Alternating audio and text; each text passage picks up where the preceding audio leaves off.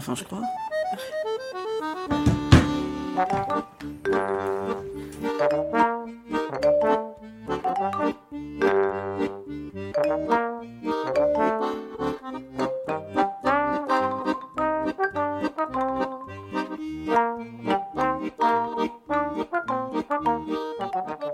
La midinale, la matinale libre, curieuse et impertinente de Radio Piquet.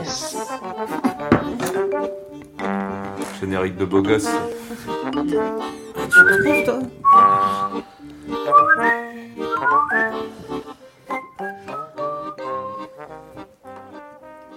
C'est la midinale. On est 10 le Oh, 10 yeah. juin euh, 2019, sachez-le. On est lundi aussi.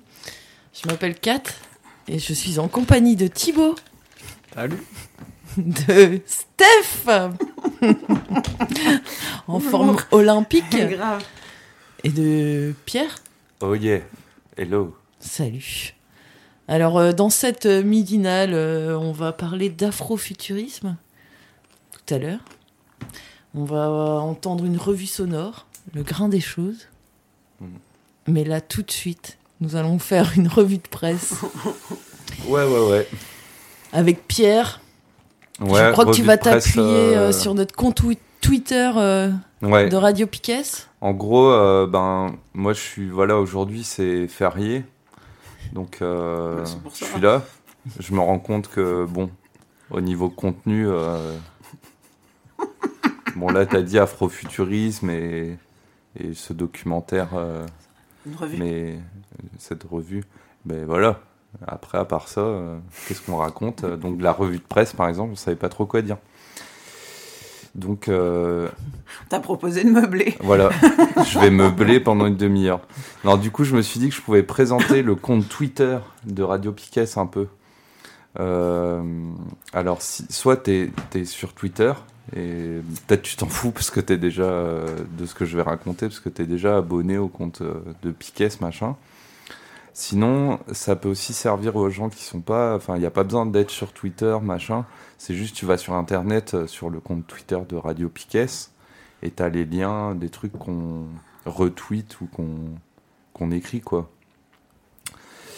Donc c'est une, euh, sorte de méta revue de presse que je fais là. C'est en gros sur le compte de Twitter, tu as des liens, euh, t'as pas mal de liens vers d'autres contenus quoi pour t'informer. En gros, c'est mieux que le aller sur euh, la page d'accueil de, de Google, euh, Google News ou, ou encore pire sur le monde.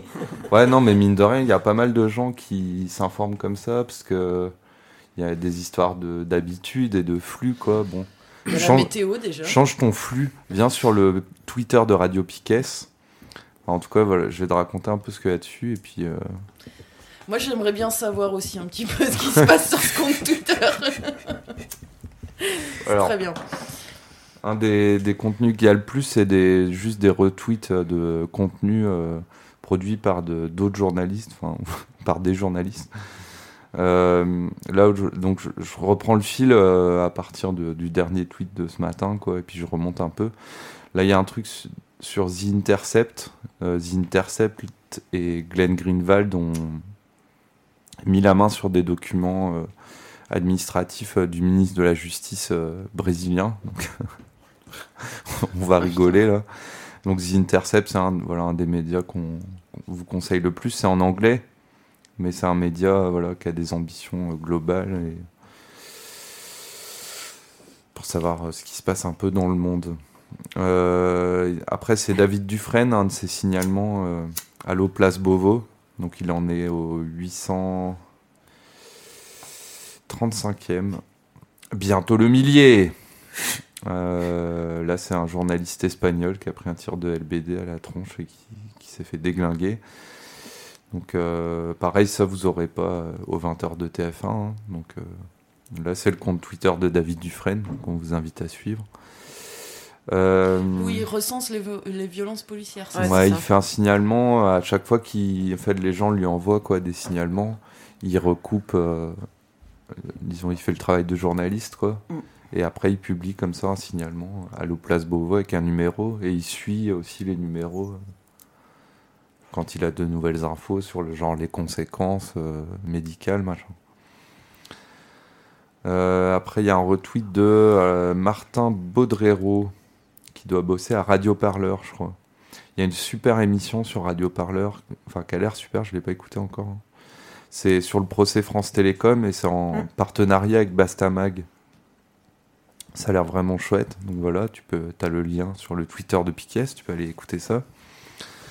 Euh, après, il y a des comptes aussi. Il y a des gens, c'est plus ils causent quoi sur Twitter. Normalement, c'était un peu ça quoi, le- les petits gazouillis d'oiseaux. Les petites Euh, phrases assassines. Ouais, voilà. Donc euh, il y a pas mal de gens qu'on suit aussi, donc on va retrouver euh, dans nos mentions ou qu'on retweet euh, machin. Ça c'est Valka. Ouais.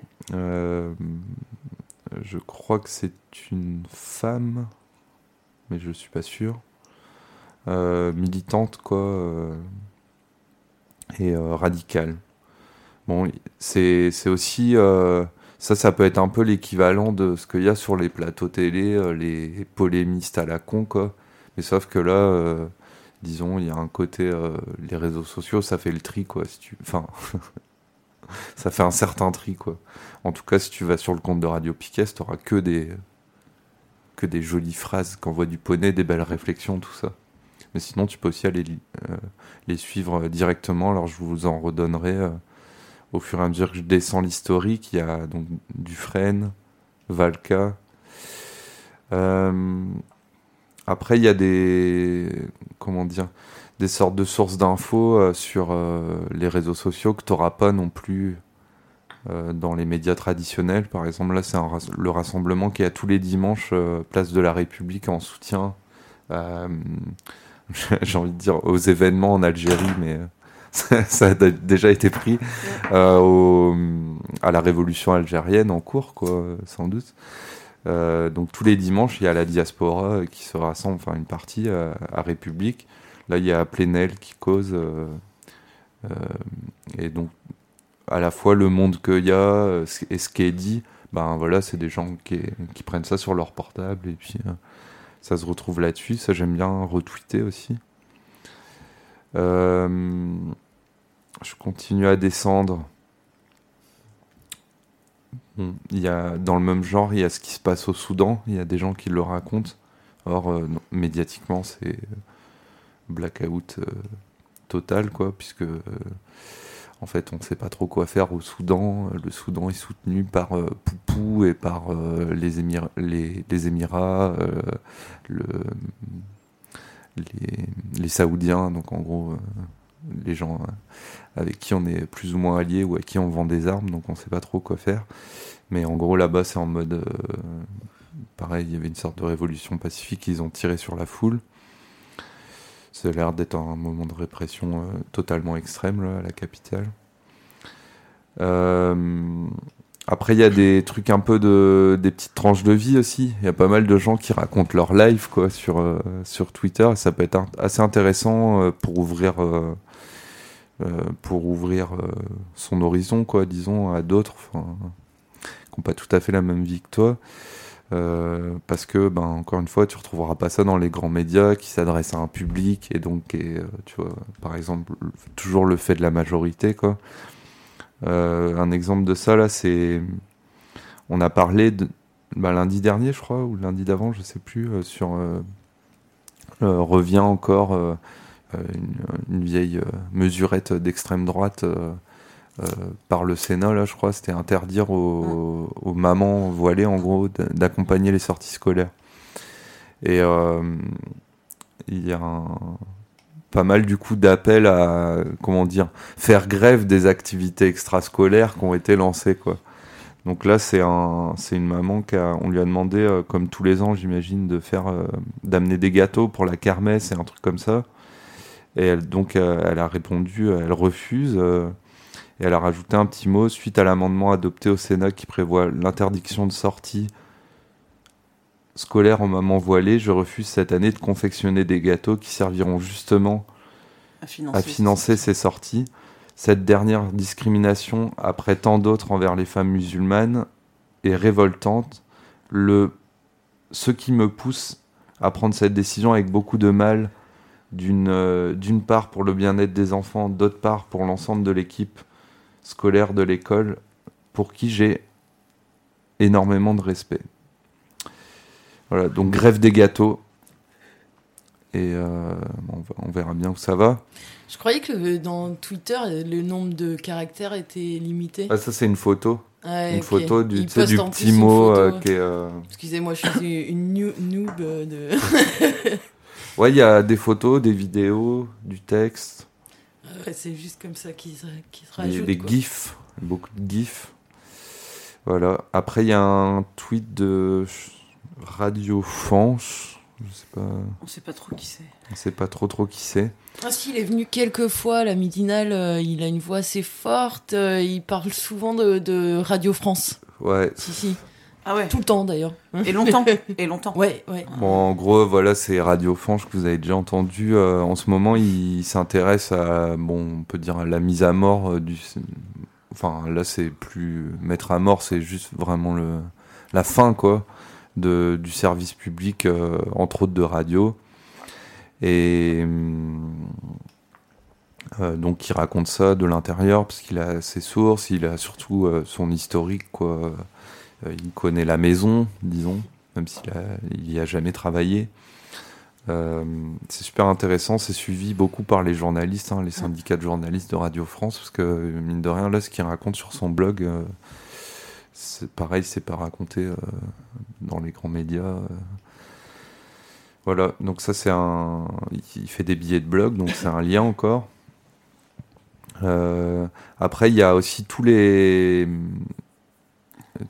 pas mal d'événements de mobilisation quoi qui sont relayés sur sur Twitter donc ben là c'est pareil c'est ceux qu'on disons soutient a priori là c'est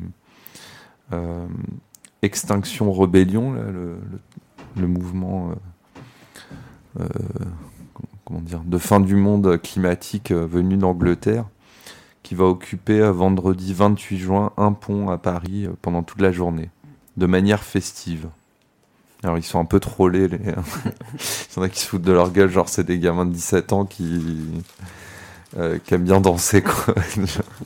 Bon. Euh, voilà, dans le mode, euh, il y a aussi, on a commencé par The Intercept, qui parfois parle de la France aussi, mais il y a hum, tout le point de vue de la presse étrangère sur la France en fait, euh, enfin, ou des instances étrangères. hein. Euh, bon, vous avez tous remarqué que dans, dans le monde, euh, on peut lire euh, comment les différents régimes euh, étrangers euh, se fascisent, disons, deviennent de plus en plus autoritaires. dès qu'il y a une répression évidente, on en parle, etc. Mais évidemment, on regarde jamais notre nombril.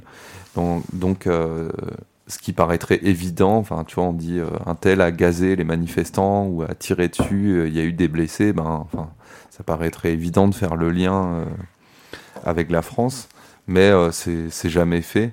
Donc, euh, c'est intéressant d'avoir euh, le point de vue d'instances extranationales, disons. là, c'est le, le, comment dire, le la Commission pour les droits humains des Nations Unies, alors qui parle pas de la France, qui parle de la Libye. Mais comment dire, ce qui se passe en Libye, ben, on l'a un petit peu fabriqué quand même. Donc ça nous concerne aussi.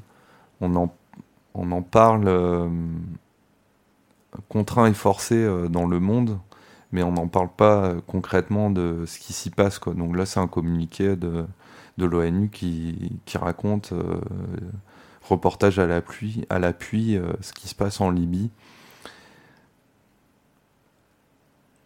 Enfin, voilà, c'est le, seul parallèle que tu peux trouver euh, dans notre histoire euh, contemporaine, quoi, c'est les camps de concentration euh, allemands, quoi, ou soviétiques. Donc là, on est au moment où Enfin, tu vois, par rapport à ce qui s'est passé pendant la Seconde Guerre mondiale, les, gens, enfin, a posteriori, tu peux te dire, ah, mais les gens savaient et pourquoi n'ont-ils pas réagi, machin, ben, voilà, là on y est. Euh, donc je continue à descendre un peu, c'est toujours donc du, des liens vers euh, des sources d'infos qu'on trouve euh, intéressantes. Il y a le Monde Diplo, un article sur la ville sûre, la ville qui t'observe. Encore The Intercept, CQFD, voilà.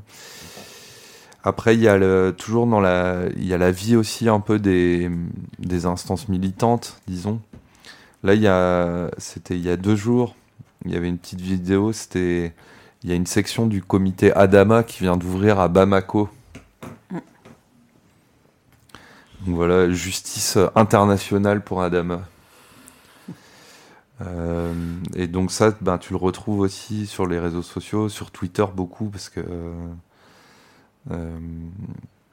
c'est un réseau, disons, qui, se- voit en tout cas plus militant que Facebook ou, euh, encore euh, plus les trucs où on échange juste des messages, genre euh, euh, WhatsApp, machin, enfin, juste des trucs, euh, des petits trucs. Euh, donc il y a beaucoup sur le Twitter de Piquet, beaucoup beaucoup de trucs euh, militants, de soit de d'action, soit de compte rendu, soit de un peu la vie comme ça de tous les jours.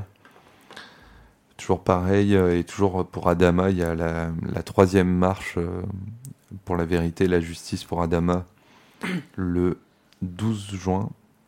Là, je... Non, c'est en juillet, donc je. Il y avait une réunion de préparation le 12 juin. C'est à la date juillet. anniversaire? Ouais, Si c'est mais à la je date sais plus anniversaire, laquelle c'est le c'est. 19 juillet. 19, voilà. Euh, Bon, voilà. Qu'est-ce qu'on a d'autre? Hum, Après, il y a des comptes, euh, ben, toujours pour euh, essayer de se décentrer de ce qu'on est euh, soi, machin. Il y a pas mal de, comptes de gens qui sont militants, en tout cas qui racontent leur vie parce qu'ils trouvent que ça va pas, qu'on suit aussi. Entre autres, là, c'est Siam Asbag. Ah, Elle, se dit journaliste par obligation, hein, donc c'est pas juste euh, la kidam moyenne, disons. Mais elle raconte euh, euh, ce qui se passe en, en- Enfin, disons. Elle raconte la vie d'un point de vue plutôt banlieue et d'un point de vue meuf de banlieue, quoi. Euh, voilà, des liens vers des médias étrangers, encore le monde diplo, encore le monde diplo. Euh, T'es à 17 minutes là. hein. Ouais, ben après, je- moi je peux me blé une demi-heure. hein, Non, mais vous me c'était ça, en euh, fait. Est-ce bon, que- juste, est-ce qu'on t'as tient le parlé challenge de... Ouais, bah oui, oui. T'as parlé de CQFD, euh, on avait euh, oublié de dire à la midinale aussi que c'est celui du mois de mai ou juin. Il y a euh, un Brestois qui est Ouais. cité dans un Ouais. article. C'est celui. C'est. Jean-Marie Lejeune, que nous avons accueilli dans ce studio. euh, Et oui, et il parle d'éducation. Les grands esprits se rencontrent. À la CNT. Euh, ouais. Après, je sais pas s'ils sont, ils étaient au courant quoi de ces nombreuses casquettes. Bon, on ne sais pas, on peut pas. On peut pas dévoiler dire. son On peut anonymat, de toute tout dire, façon. non. Euh, Ouais, quoi d'autre? Je ne sais pas. Qu'est-ce que toi, tu es sur Twitter un peu, Steph aussi? Ouais. Qu'est-ce que j'y fais Ouais. Euh, à peu près la même chose euh, que toi, sauf les médias internationaux, parce que. Parce que. parce que voilà. Et, sinon, pas mal aussi de, trucs de, gens qui, euh, qui font de la radio. Donc, euh, des collectifs, genre, je pense au Brutagène, mais sinon, il y a Olivier Minot. Et il y a aussi plein, de, radios un peu partout, en France et en Belgique d'ailleurs. Parce qu'il y a, plein de radios libres en Belgique. Et moi, je, regarde ce qu'ils font et c'est comme ça que je tombe des fois sur euh, des petits docs sonores, des petites créations. euh. C'est c'est par Twitter, quoi, que ça, ça vient pas de nulle part, quoi. Je dis ça, c'est pour faire un magnifique enchaînement avec ce que je vais dire après. Hum, très bien. Et maintenant, je me rendors. J'en profite pour dire que la c'est je sais pas si ça s'appelle une chronique ou je sais pas quoi de d'Olivier Minot là, elle est souvent diffusée le jeudi soir au chantier sur Radio Piquet. Ouais, la dépêche. Ouais. La dépêche. Et euh, ouais, j'ai écouté jeudi dernier, c'est vraiment pas mal. hein. Ah, c'est carrément bien. Ouais. C'est, euh, elle sort le mardi soir si t'as besoin de ton petit moment de lol. C'est assez court, hein, c'est 6 minutes. Ouais. Et c'est quoi Il, les, il euh, sort lui-même euh, ou ça- c'est sur une radio euh Ah, je pense que son truc, ça doit être à peu près euh, le mardi matin, il va acheter les journaux. Non, je veux dire, euh, ah, c'est Arte Radio. Ah, c'est Arte Radio. Radio, ouais. Radio. Et il est sur Twitter aussi, euh, Livosson, là, et il, ben, voilà, il, il tease un peu ses, sa dépêche dans la journée du mardi. euh, sympa à suivre aussi.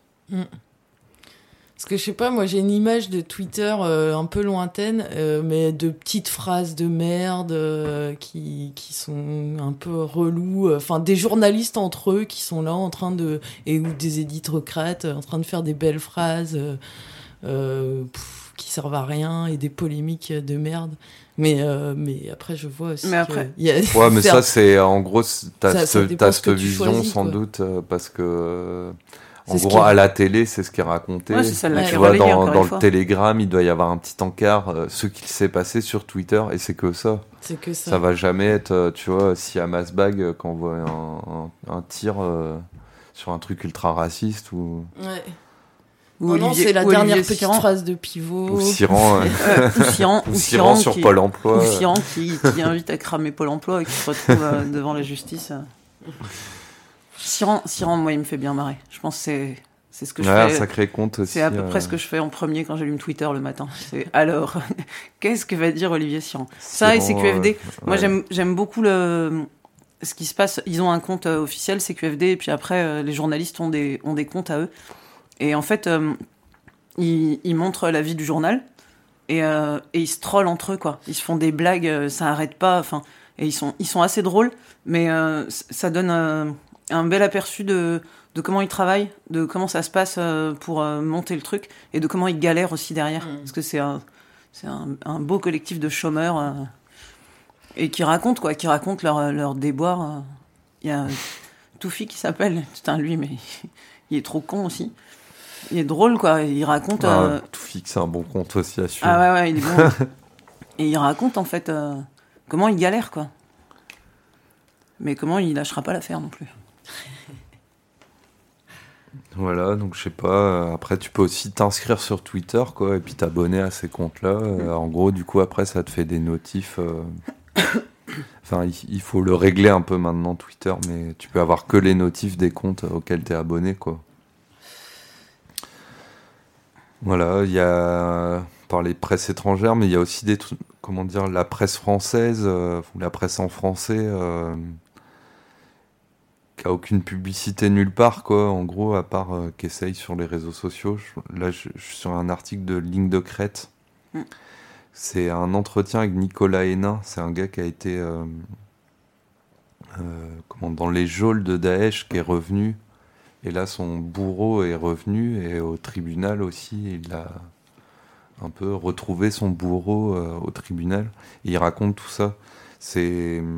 Donc ça, ils l'ont titré un démocrate face à Daesh parce que bon justement lui croit au processus euh, de justice quoi en gros euh, euh, même, pour euh, les djihadistes parce que c'était un peu le débat donc on rappelle que la France aujourd'hui laisse ses ressortissants être tués à l'étranger jugés et, exécutés à l'étranger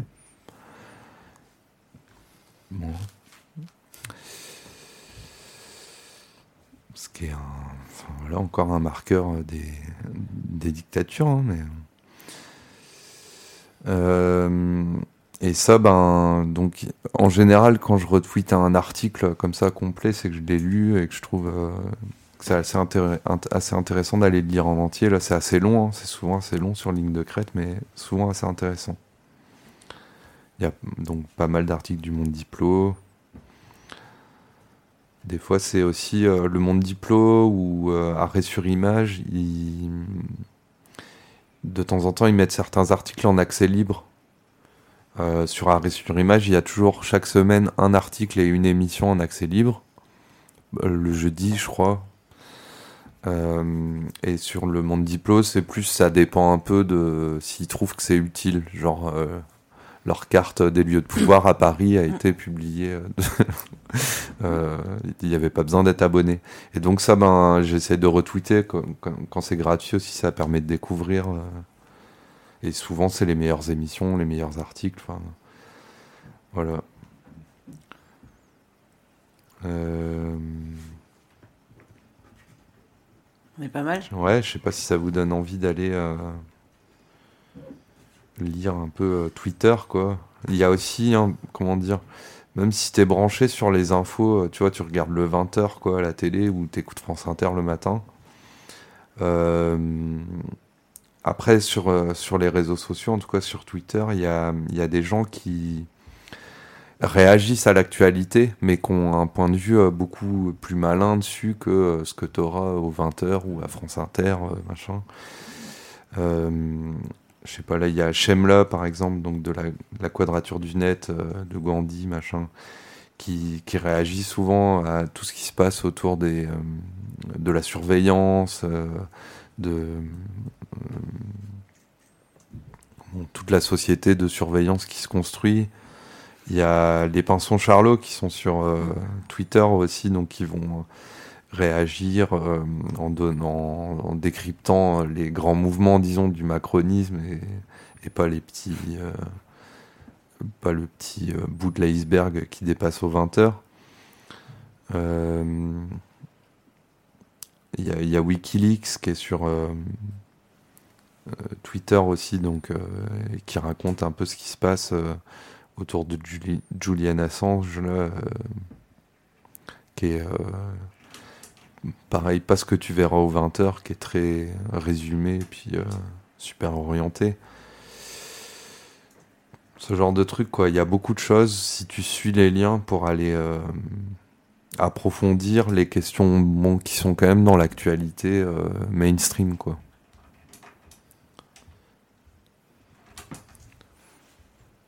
Ça fait 26 minutes. Ouais, Challenge. il euh, reste 4 minutes. Non, c'est bien. Euh, Non, je c'est bien. on peut aller faire un petit tour sur Samuel Laurent pour rigoler. Donc ça, c'est le C'est déco... les décodeurs. C'est le, le décodeur en chef. Je l'ai encore vu péter un plomb ce week-end, je sais plus sur quoi. Tous les. Ah, mais on peut pas. Ah, mais il s'est il s'est tiré, on peut plus voir ses tweets si on- il nous suit pas. Dommage. Sans doute euh, tant mieux pour sa santé mentale.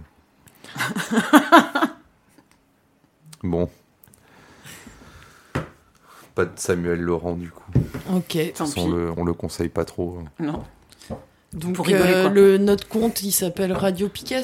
Ouais, Radio Piquet, Donc, collé. c'est- Piquet, c'est P-I-K-E-Z, pour ceux qui sauraient pas. C'est assez facile à trouver Ouais, du coup. Piquet Twitter dans Google et t'arrives dessus et voilà. Tu peux faire une petite source d'infos. En tout cas, ça peut te faire aussi une petite revue de presse euh, parce qu'on est sur le compte à peu près tous les jours. Je fais ça, bon, quand mon travail m'en laisse le temps. Ok, tous les jours. Et euh, donc voilà, c'est aussi en général des points de vue un petit peu plus globaux, plus généraux que ce que tu as si t'écoutes France Inter. Quoi. Bien. Ça fait pas 30 minutes là? Mais si, Si ça fait 28 minutes, 23, 24, allez. Tu- c'est parfait. Merci Pierre. De rien. Je reviens meubler euh, quand vous voulez. Ouais. Nous allons faire une petite pause musicale avant Ouais. de revenir pour la deuxième partie, s'informer autrement. Et justement, euh, on fait une petite pause musicale, euh, une petite pause qui nous a été euh, suggérée euh, par Fanche sur Twitter ce matin. Donc euh, Fanche, euh, tu vas entendre euh, Ce que t'es belle et T'es beau. C'est parti.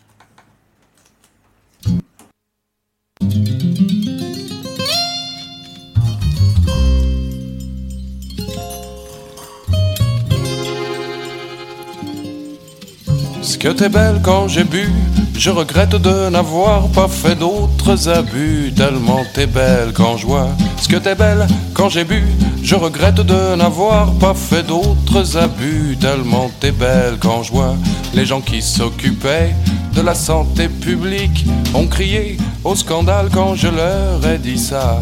Je les invitais donc à venir très vite participer à cette expérience avec moi. Une fois que nous eûmes effacé toute forme de modération, nous fûmes en émoi constater qu'au lieu de ces vilaines formes étaient nées les courbures les plus belles qui soient. Mais les apothicaires ont repris tous en cœur ce qu'elle est belle quand t'as bu, ce que t'es belle quand on boit, ce que t'es belle quand j'ai bu. Je regrette de n'avoir pas fait d'autres abus, tellement t'es belle quand je vois. Et ce dont la morale était plutôt statique, m'ont dit qu'on ne pouvait traiter l'autre comme ça. Je les invitais donc à venir sans réplique, participer à cette expérience avec moi. Une fois envolés, les préceptes énormes qui dictaient nos conduites, nous fûmes sans émoi de constater qu'au lieu de ce visage mort n'était née la figure la plus douce qui soit. Et les gens pleins d'éthique ont repris plein d'émoi. Ce qu'elle est belle quand t'as vu, ce que t'es belle quand on boit, ce que t'es belle quand j'ai bu. Je regrette de n'avoir pas fait d'autres abus, tellement t'es belle quand je. Et ceux qui s'occupaient du savoir esthétique, ceux qui se demandaient au fait de beau c'est quoi, m'ont dit que la beauté n'est jamais éthylique. Mais venez donc tenter l'expérience avec moi, une fois envolé, toute définition qu'est la beauté nous fûmes sans émoi de voir que tu avais plein de conversations et même des plus enrichissantes qui soient. Et les intellectuels ont repris dans la joie ce qu'elle est belle quand t'as vu, ce que t'es belle quand on voit.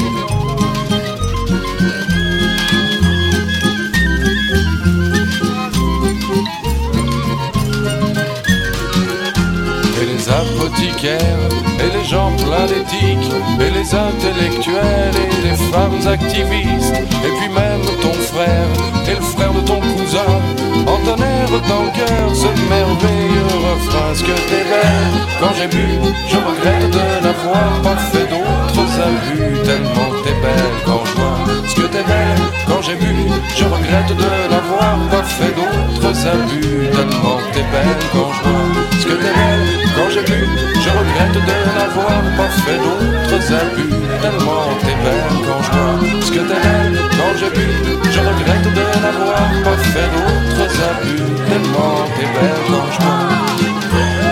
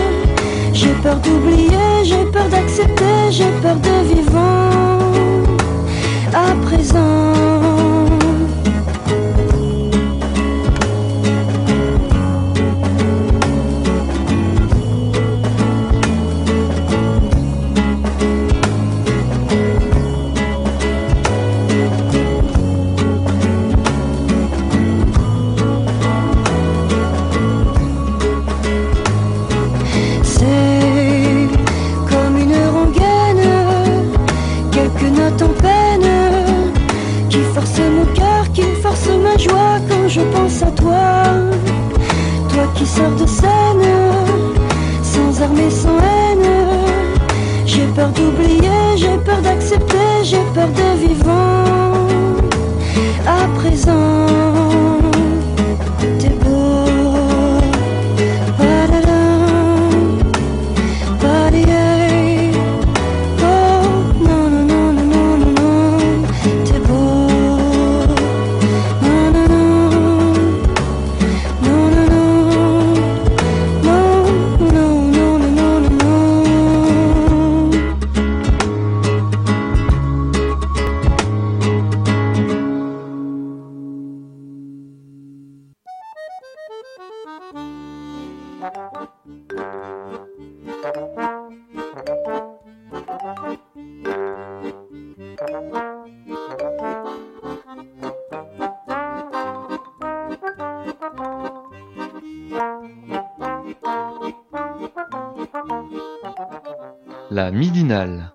matinale libre, curieuse et impertinente de Radio Piquet.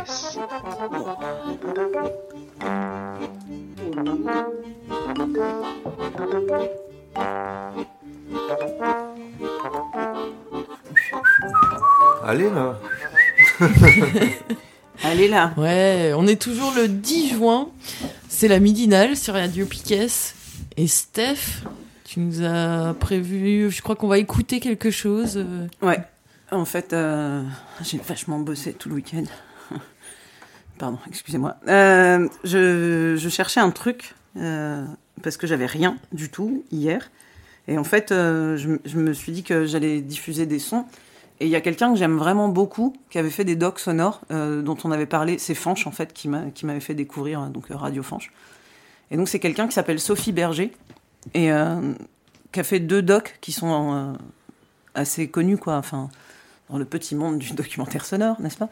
Euh, Un qui s'appelle Loire, et c'est un, c'est un récit de voyage, et un autre qui s'appelle Cargo, et c'est euh, 50 minutes à bord d'un cargo.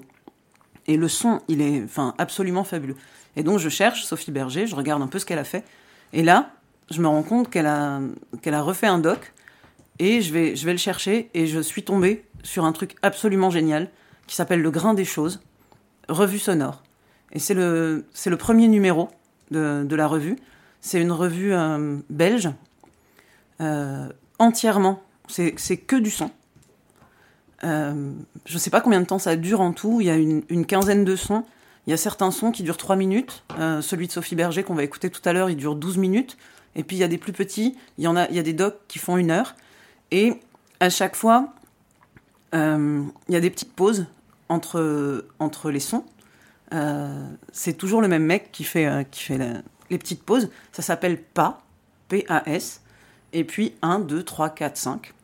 Et il fait le lien, en fait, entre, entre tous les docs. euh, et on va, là, tout de suite après, on va écouter le pas 1, le premier. C'est comme ça que la revue s'ouvre. Et en fait, c'est sa présentation de la revue. C'est son édito, enfin, c'est l'édito, en fait, de la revue. C'est super beau. Euh, c'est en écoute libre. Euh, on peut tout écouter sur, sur le site. Euh, c'est une coopérative qui fait ça. Et c'est du financement participatif. Alors, c'est dit à la belge, hein, je pense. Donc, c'est du financement en conscience. donc, si tu penses, tu peux tout écouter. Enfin, tu peux écouter ce que tu veux. Tu peux donner ce que tu veux comme, comme argent. Ils disent, ils, ils estiment le prix de la revue au numéro par auditeur à 16 euros. Et un abonnement, a priori, ils sont partis pour en faire 4 par an. Là, c'est vraiment le premier. Et un abonnement à l'année à 48 euros. Et ils proposent aussi euh, de, de devenir coopérateur de la revue, donc euh, de financer et d'avoir euh, un, un rôle dans le, dans le développement de la revue, ou aussi simplement, enfin simplement, pas simple, de proposer des sons en fait pour, pour créer cette revue. Donc allez, allez voir, c'est- c'est legraindeschoses.org. Et là, juste, on va écouter euh, le pas 1, donc c'est la présentation de la revue. Vous êtes prêts? C'est parti.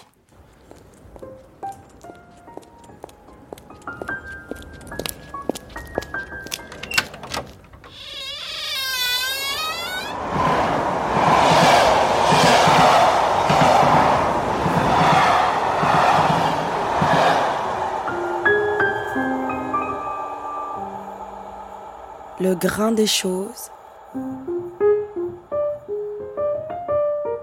La revue sonore.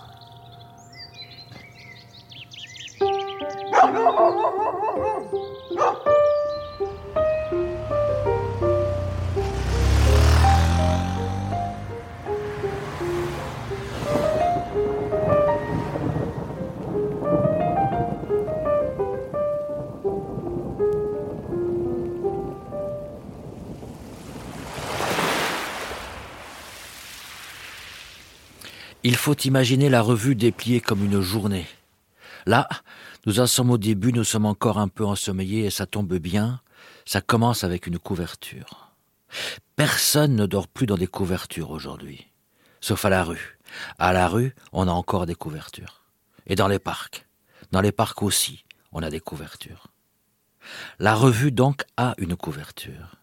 Dessus, il est marqué On n'est pas seul. On n'est pas seul avec sa couverture.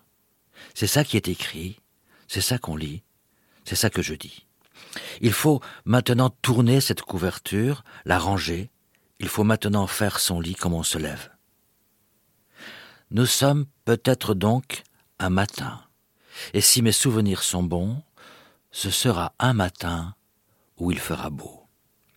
Mais beau commence à être beau aujourd'hui? D'une beauté entre parenthèses, d'une beauté avec des guillemets, d'une beauté en suspension. Burnout généralisé, tout le monde devrait sortir se promener, on n'est pas seul. Et là, Roxane, il faudrait peut-être un peu de musique ou un peu de son. Ne, mets pas de chant d'oiseaux, j'habite un jardin où il n'y a plus d'oiseaux et plus de chants d'oiseaux. Ne mets pas de musique.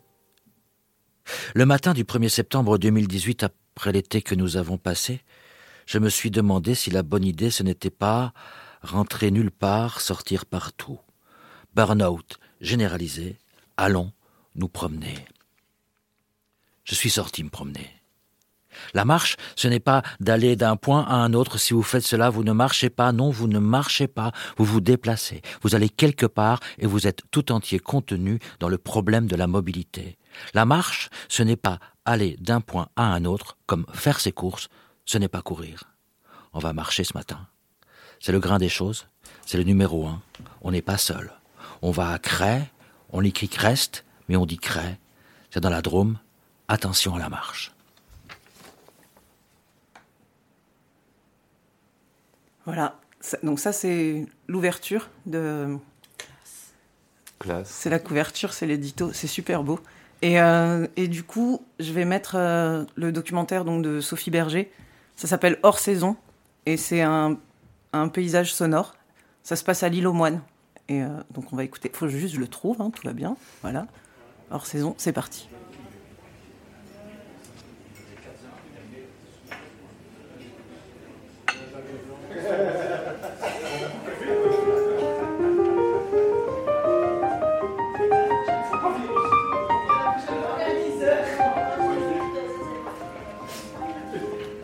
Le grain des choses. La revue sonore.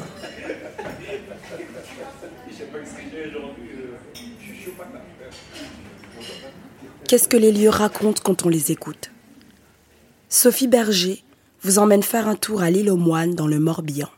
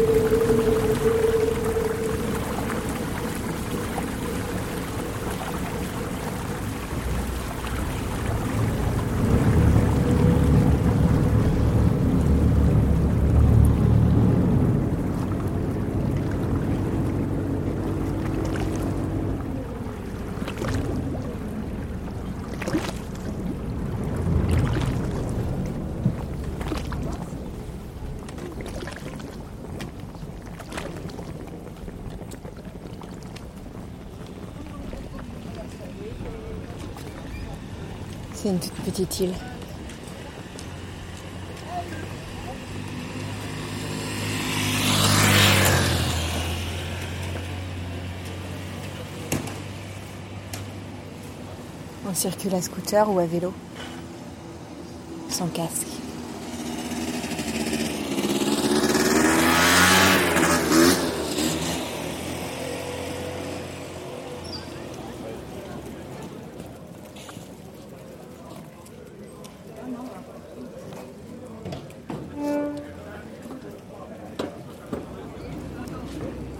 Il y a des commerces. Terre et mer. Contre vents et marées. La petite brise. Chez Charlemagne.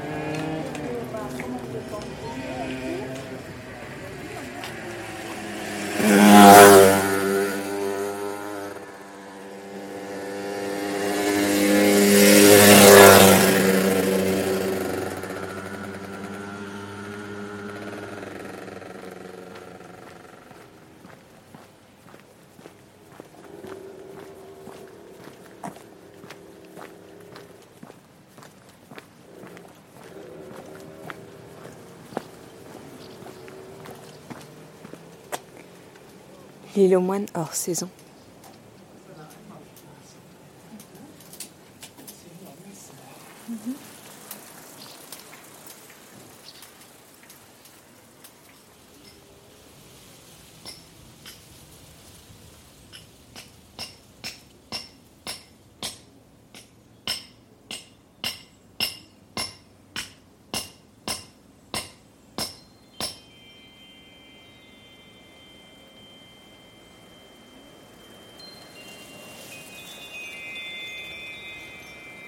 Route vers le bourg, au centre de l'île, en direction de Port Miquel.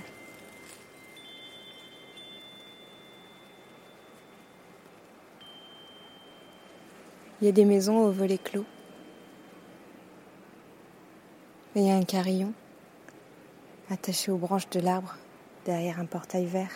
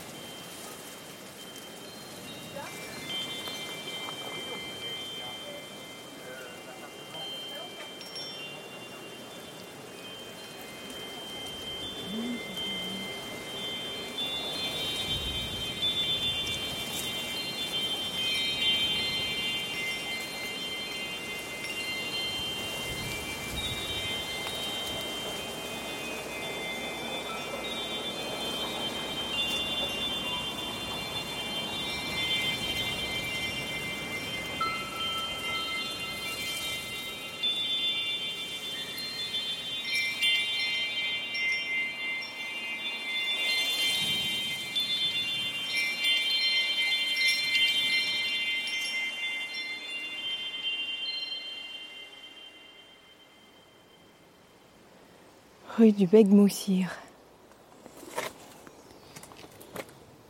Avis de constat d'abandon de concession.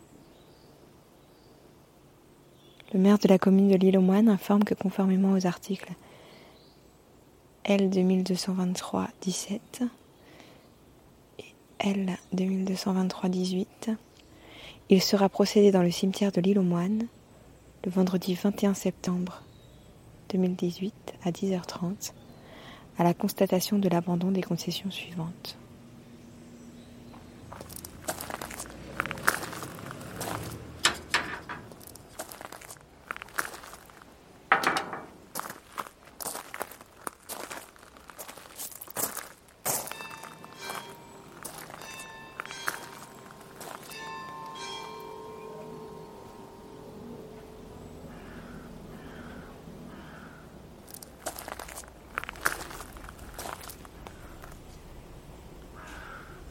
famille Bruant, le Gouguec, Joseph Ange Créquet, capitaine au long cours, 1882-1956.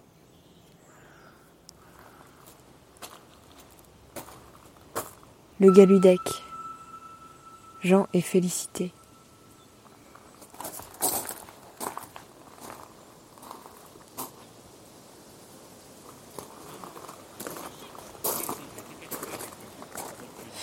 Guy.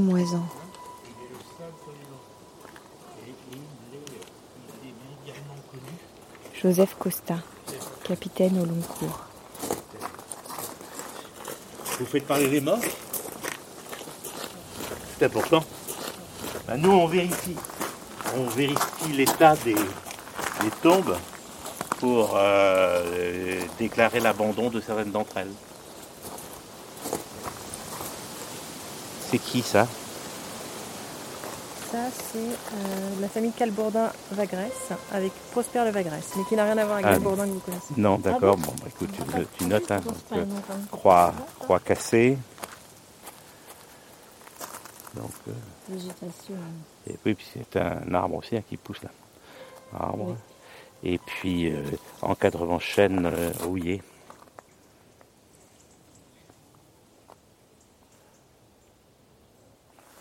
Ah, il y a inscription illisible. hein. Oh, pas, pas, pas facile en tous les cas. Et, et monument affaissé, quoi. Hein, et puis monument, monument affaissé. Voilà, c'est tout. hein. Oui, c'est tout. Oui, Ah oui. impeccable.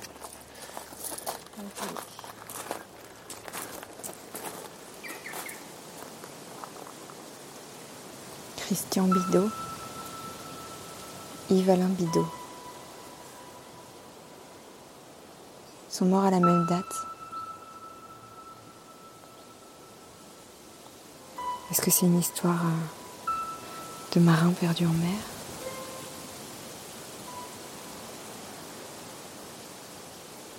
Est-ce qu'ils étaient frères?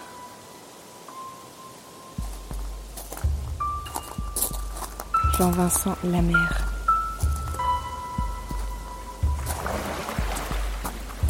Marthe Brooke, née de Bock. Auguste Brooke.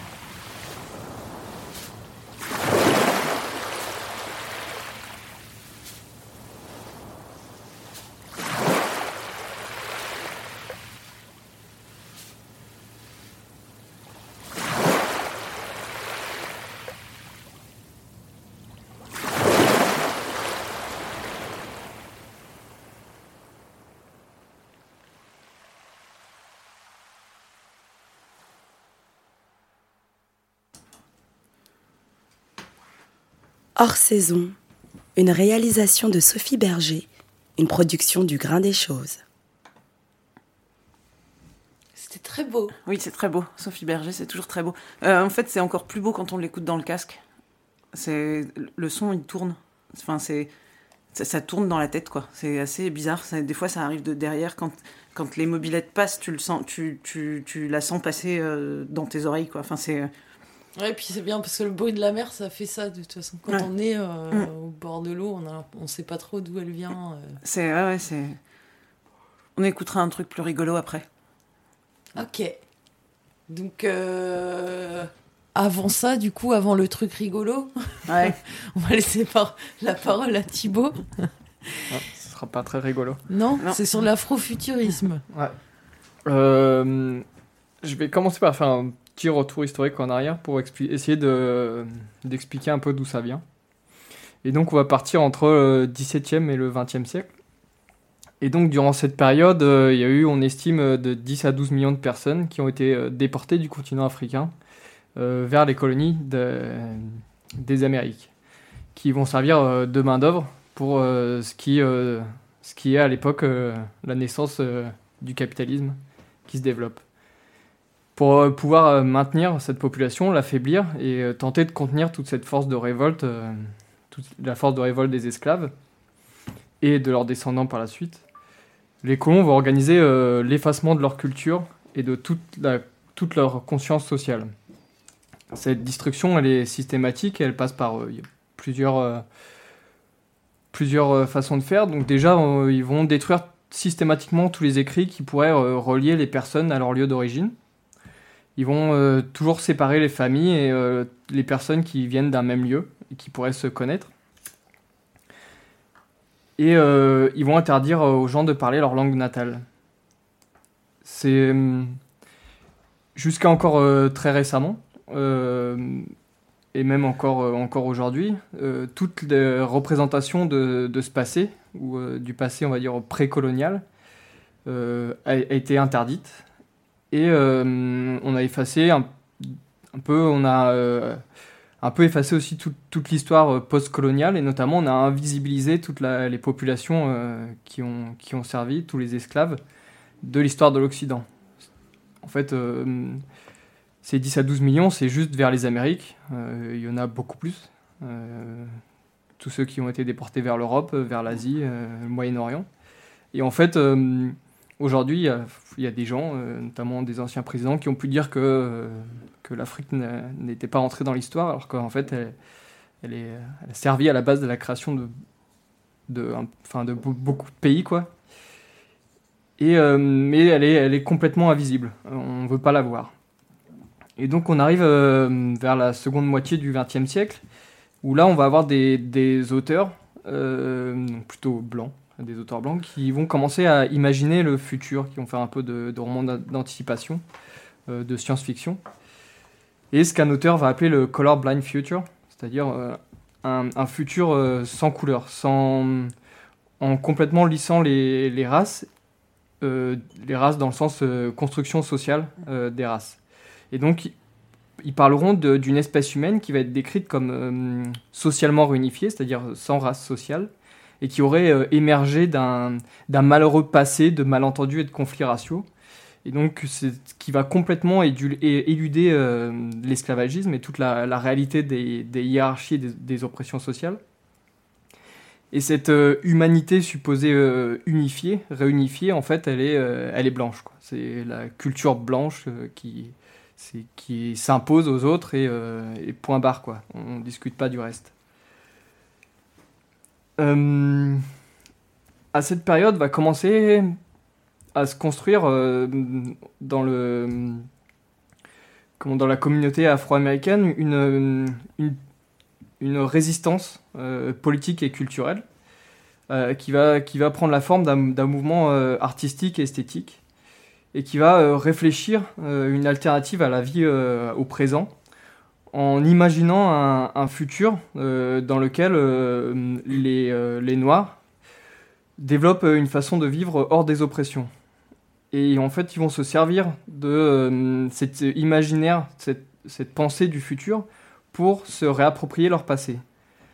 Ce mouvement, il va, être, il va avoir lieu dans, dans la peinture, dans les graphes, dans le cinéma, la musique, dans les comics, la littérature et euh, entre autres euh, dans la, ce qu'on appelle la black science fiction, donc la science-fiction euh, d'auteurs et d'autrices noirs. Donc là, ça c'est pour un peu remettre le contexte. Donc on arrive aux années, autour des années 70. Il commence à y avoir de, commence à y avoir de plus en plus de, lecteurs et de lec- de lectrices noires, notamment de science-fiction, mais encore très très peu. Aujourd'hui encore, il y a, euh, relativement peu euh, d'auteurs et, d'autrices noires. Dans ces années-là, moi je me suis, enfin j'ai surtout lu euh, des livres d'Octavia Butler, dont je vais parler maintenant. Octavia Butler, elle naît, sa grand-mère, elle a travaillé dans les champs de coton en Louisiane, et sa mère, elle a été femme de ménage. Euh, elle est très peu allée à l'école et tout ce qu'elle a appris, en fait, à lire et à écrire, c'est sa mère qui lui a appris. Et Octavia Butler, elle, euh, elle, donc, euh, elle naît avec ce passé-là.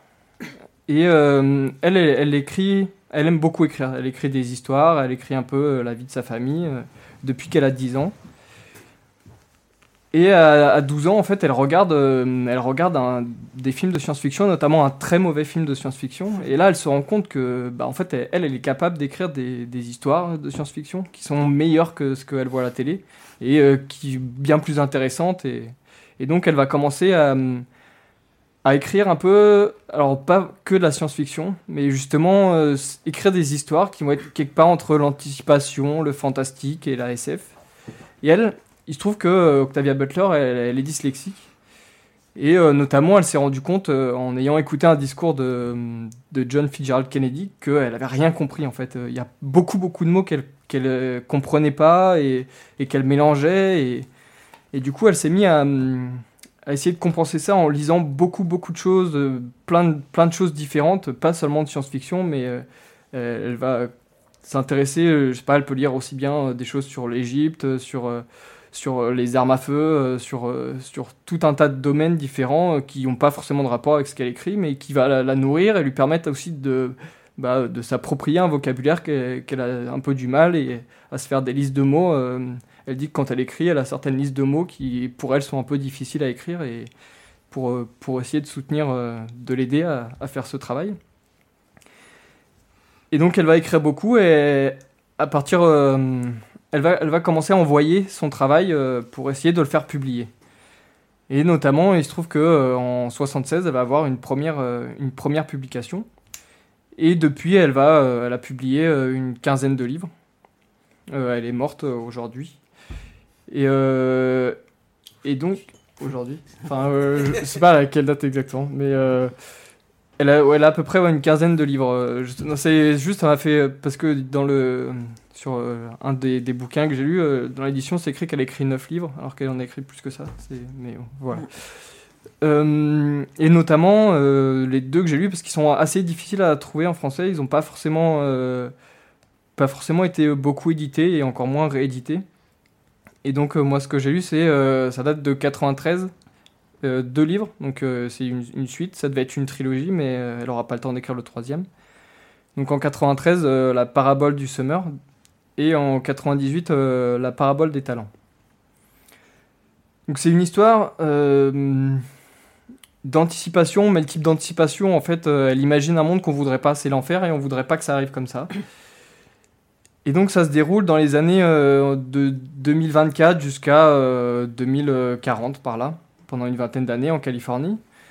Dans un monde où euh, on imagine qu'on continue l'industrialisation comme on est et comme la façon dont, on, traite l'environnement et tout part en couille. Il y a euh, autour des années euh, 2015, je crois, il y a euh, ce qu'ils vont appeler une, épi- une, euh, l'épidémie, où en fait c'est une énorme crise euh, autant écologique, économique et sociale, où euh, le- l'environnement est co- est complètement, euh, complètement défoncé, on commence à galérer à trouver de l'eau potable, à se nourrir. Hum, les pays commencent à se déliter, et notamment les États-Unis euh, commencent à plus tellement l'être unis. Et on va plutôt avoir des, hum, communautés qui vont se resserrer dans des villes euh, fortifiées. On va avoir euh, on va dire globalement deux types de villes, des, villes qui vont être euh, propriétés de grosses multinationales qui vont les racheter et qui vont se servir de ces villes pour euh, faire une sorte d'esclavage, d'esclaves salariés un peu. Pas, un peu comme on peut penser au raisin de la colère, quoi. L'idée, c'est des gens, ils, vivent dans, dans une ville, ils travaillent pour l'entreprise, en même temps, tout ce qu'ils achètent euh, pour vivre, pour bouffer, pour boire, euh, pour éventuellement se divertir, euh, les soins et ceux qui vont faire la police, bah, ça va être l'entreprise elle-même, qui évidemment va leur donner moins d'argent que ce dont ils ont besoin pour vivre et donc créer ainsi des, des esclaves salariés. Et on va avoir d'autres euh, d'autres lieux fortifiés qui vont plutôt être des communautés, euh, là plus ou moins craignos en fonction, euh, en fonction des gens qui se regroupent, et plus ou moins hostiles. Et entre les deux, de la population qui bouge constamment. Bah, à cause des dérèglements climatiques, des tempêtes, ça commence à être compliqué d'avoir ce que disais de l'eau et de la nourriture. Par contre, a priori au nord, notamment en Alaska, au Canada, c'est encore vivable, voire parfois en Russie. Donc les gens sont constamment, au fur et à mesure que les, les communautés d'élite, euh, sur la route pour essayer de se barrer. Il y a des gangs, euh, beaucoup de violence. Et nous, dans tout cet univers un peu, euh, apocalyptique, on va suivre, l'histoire de Lorraine Oya Olamina, qui a 18 ans au début de l'histoire, et qui, elle, vit dans une, communauté qui s'appelle Robledo, qui est près de Los Angeles, en Californie. Et c'est une communauté baptiste, et notamment son père est révérend, à savoir que euh, euh, la famille d'Olivia Butler est baptiste aussi. Et donc, elle, euh, elle adhère pas trop à la religion de, de ses parents. Et il se trouve, voilà, elle a une, particularité, c'est qu'elle souffre de ce qu'on appelle l'hyperempathie. Euh, l'hyperempathie, en fait, c'est des enfants qui sont nés et dont les parents prenaient une, une drogue. Et ils, vont avoir ce qu'on appelle de l'hyperempathie, c'est-à-dire qu'ils vont partager la douleur et les plaisirs des autres personnes. Mais à tel point que si euh, voient une personne qui saigne, ils peuvent se mettre à saigner. Euh, S'ils voient une personne euh, qui vraiment euh, a des douleurs atroces, vont subir euh, ces douleurs, même si elles sont feintes. Et donc, ce qui les rend très sensibles dans un monde où en fait tout le monde crève la dalle et tout le monde, tout le monde souffre, parce qu'évidemment ils se tapent tout ça. Et elle, elle commence à hum, dans cette communauté où où elle commence à remettre en question euh, bah, euh, la religion euh, baptiste. Et elle commence à se créer, se rendre compte que la communauté est en train de se déliter petit à petit et que, bah, ça part en couille. Elle sent qu'à un moment donné, tout va s'effondrer et qu'il va falloir survivre dehors. Et elle, elle hum, est dans cette situation où on est dans un monde qui est clairement devenu invivable et hostile à la vie humaine. Et du coup, elle va réfléchir.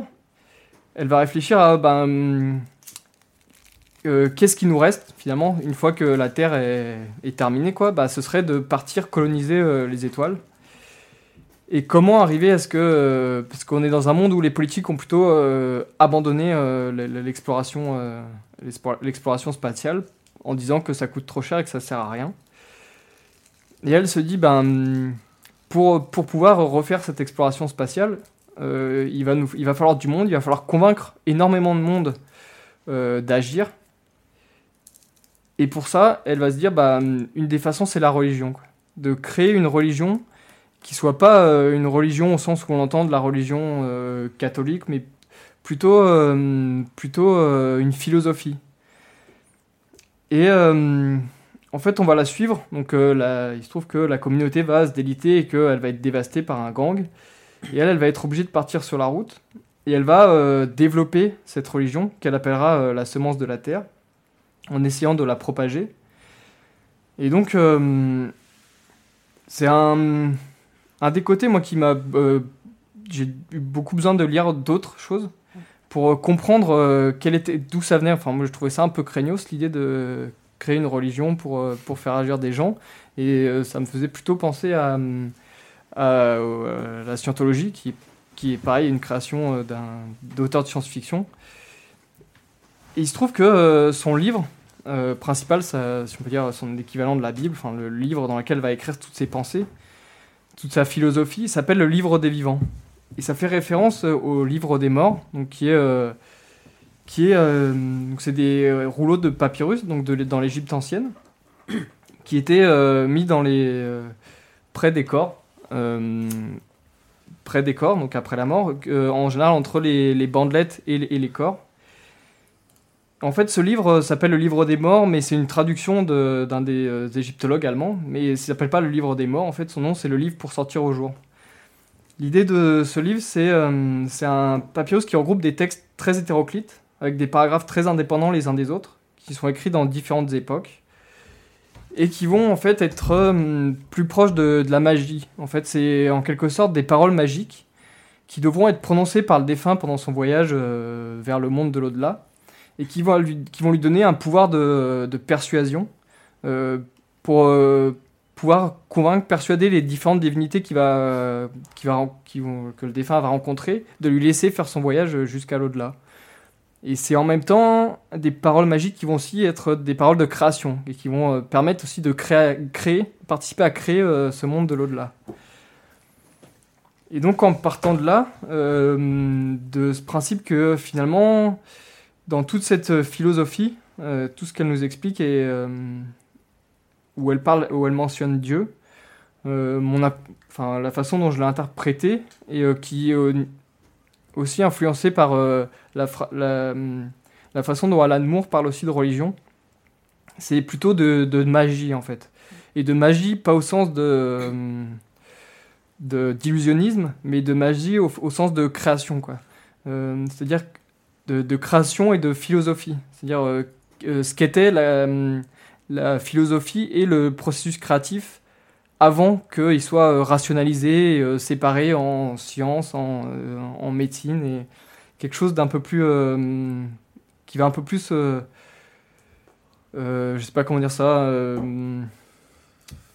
Ouais, qui est vraiment liée à la, à, à création. C'est-à-dire qu'elle elle développe une philosophie où euh, Dieu, c'est pas une, en- une entité qui est au-dessus et qui crée, mais où Dieu, en fait, finalement, c'est euh, la nature, l'être humain faisant partie de la nature. C'est-à-dire que euh, Dieu est autant le- l'être humain que c'est Dieu qui crée l'être humain et l'être humain qui crée Dieu. C'est-à-dire que euh, l'être humain est dans la nature et en même temps, euh, il influence la nature et il crée la nature et il doit s'adapter à la nature. Et notamment, c'est un des tout premiers vers, euh, tout premier paragraphe euh, de, euh, ce livre des vivants, et qui est celui qui explique un peu euh, globalement sa philosophie. Elle dit Tout ce que tu touches, tu le changes. Tout ce que tu changes, te change. La seule vérité permanente est le changement. Dieu est le changement. Et donc pour, pour elle, cette, euh, cette nouvelle religion, elle est, euh, elle est vraiment basée sur euh, l'adaptation au monde et, et elle essaye de créer une résistance en fait, de, de mettre les gens en action, mais que par cette philosophie, ils entrent en résistance contre le monde et qui se disent ok, voilà, tout part en couille, c'est comme ça. Maintenant, euh, maintenant euh, j'ai ça qui m'arrive, qu'est-ce que je fais? Soit je reste et à rien faire et je me laisse crever, ou alors euh, bah, on imagine autre chose et on met l'énergie pour le créer et on se donne un, espèce d'objectif, ce qu'elle appelle le destin avec un D majuscule, qui va être donc cette conquête des étoiles, qui est a priori pas forcément quelque chose d'atteignable, mais quelque chose qui va nous, nous donner de l'élan.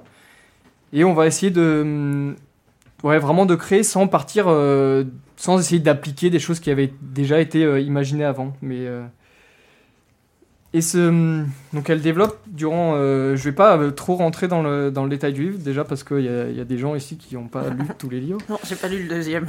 Donc je vais essayer de pas spoiler, mais en gros on suit un peu tout, tout ce mouvement, tout, tout son, son parcours, euh, où euh, d'abord elle va essayer de partir en se disant euh, aller vers le nord comme tout le monde, et s'aimer. Donc sa religion s'appelle la semence de la terre parce qu'il y a cette idée de bah, d'essaimer, d'essaimer des graines et bah, souvent pour plein de raisons la graine elle plante pas, ça meurt. Et mais par contre quand ça prend, bah, ça prend, il y a plein de fruits, et ça crée de nouvelles graines. Et de, en essaimant justement de créer ce rapport de force et de disons cette, ouais, cette dynamique qui va faire que, que le, voyage plus tard dans l'espace va être possible. Avec cette idée de euh, coloniser, mais pas en mode coloniser euh, de la façon dont, euh, les Amériques notamment ou le continent africain ont été colonisés. Pas dans cette idée de destruction et d'appropriation, mais justement de trouver une terre, un autre endroit vivable, d'imaginer autre chose, une autre façon de vivre, où on soit plus dans ces vieux cercles d'oppression. C'est à travers son texte, euh, elle nous parle donc euh, de ce futur et en même temps, comme je disais, beaucoup du passé et notamment, elle va revenir beaucoup sur euh, l'esclavage. Et j'avais dit qu'il y avait donc ces entreprises qui allaient, qui allaient, qui allaient employer des nouveaux esclaves, si on peut dire. Il y a également des, de l'esclavage qui se rapproche plus de, de l'esclavage de ce qu'ont vécu les, les esclaves africains qui ont été euh, déportés aux Amériques. Avec, euh, en utilisant la technologie, cette fois, ils vont avoir un collier, euh, un collier électronique, qui va permettre euh, d'imposer aux gens quelque chose, s'ils veulent pas, de leur, de leur faire une douleur euh, extrêmement intense, mais qui ne provoque aucun, aucun dégât physique. Et donc, on peut, euh, à l'infini, euh, les gens peuvent avoir, être dans la douleur permanente euh, jusqu'à ce qu'ils jusqu'à ce soient soumis. Et donc, elle, dans à travers son histoire, euh, où elle va passer par euh, ces moments d'esclavage aussi euh, pendant son voyage, où elle va essayer de montrer comment ces esclaves essayé de, de comprendre ce qu'ils ont pu vivre, ce qu'ils ont pu ressentir, et comment ils n'ont pas été passifs, mais comment toujours ils sont, ils sont rentrés en résistance, comment ils ont créé cette résistance, comment ils se sont rattachés à, à ce qui leur restait, ce qu'ils ont pu redécouvrir de leur, de leur culture, ce qu'ils ont pu garder. Et ça fait penser à tout euh, ben, le marronnage, tous, ces, tous les, esclaves qui avaient réussi à s'enfuir et qui ont créé des sociétés différentes, complètement différentes de, de, la, société occidentale.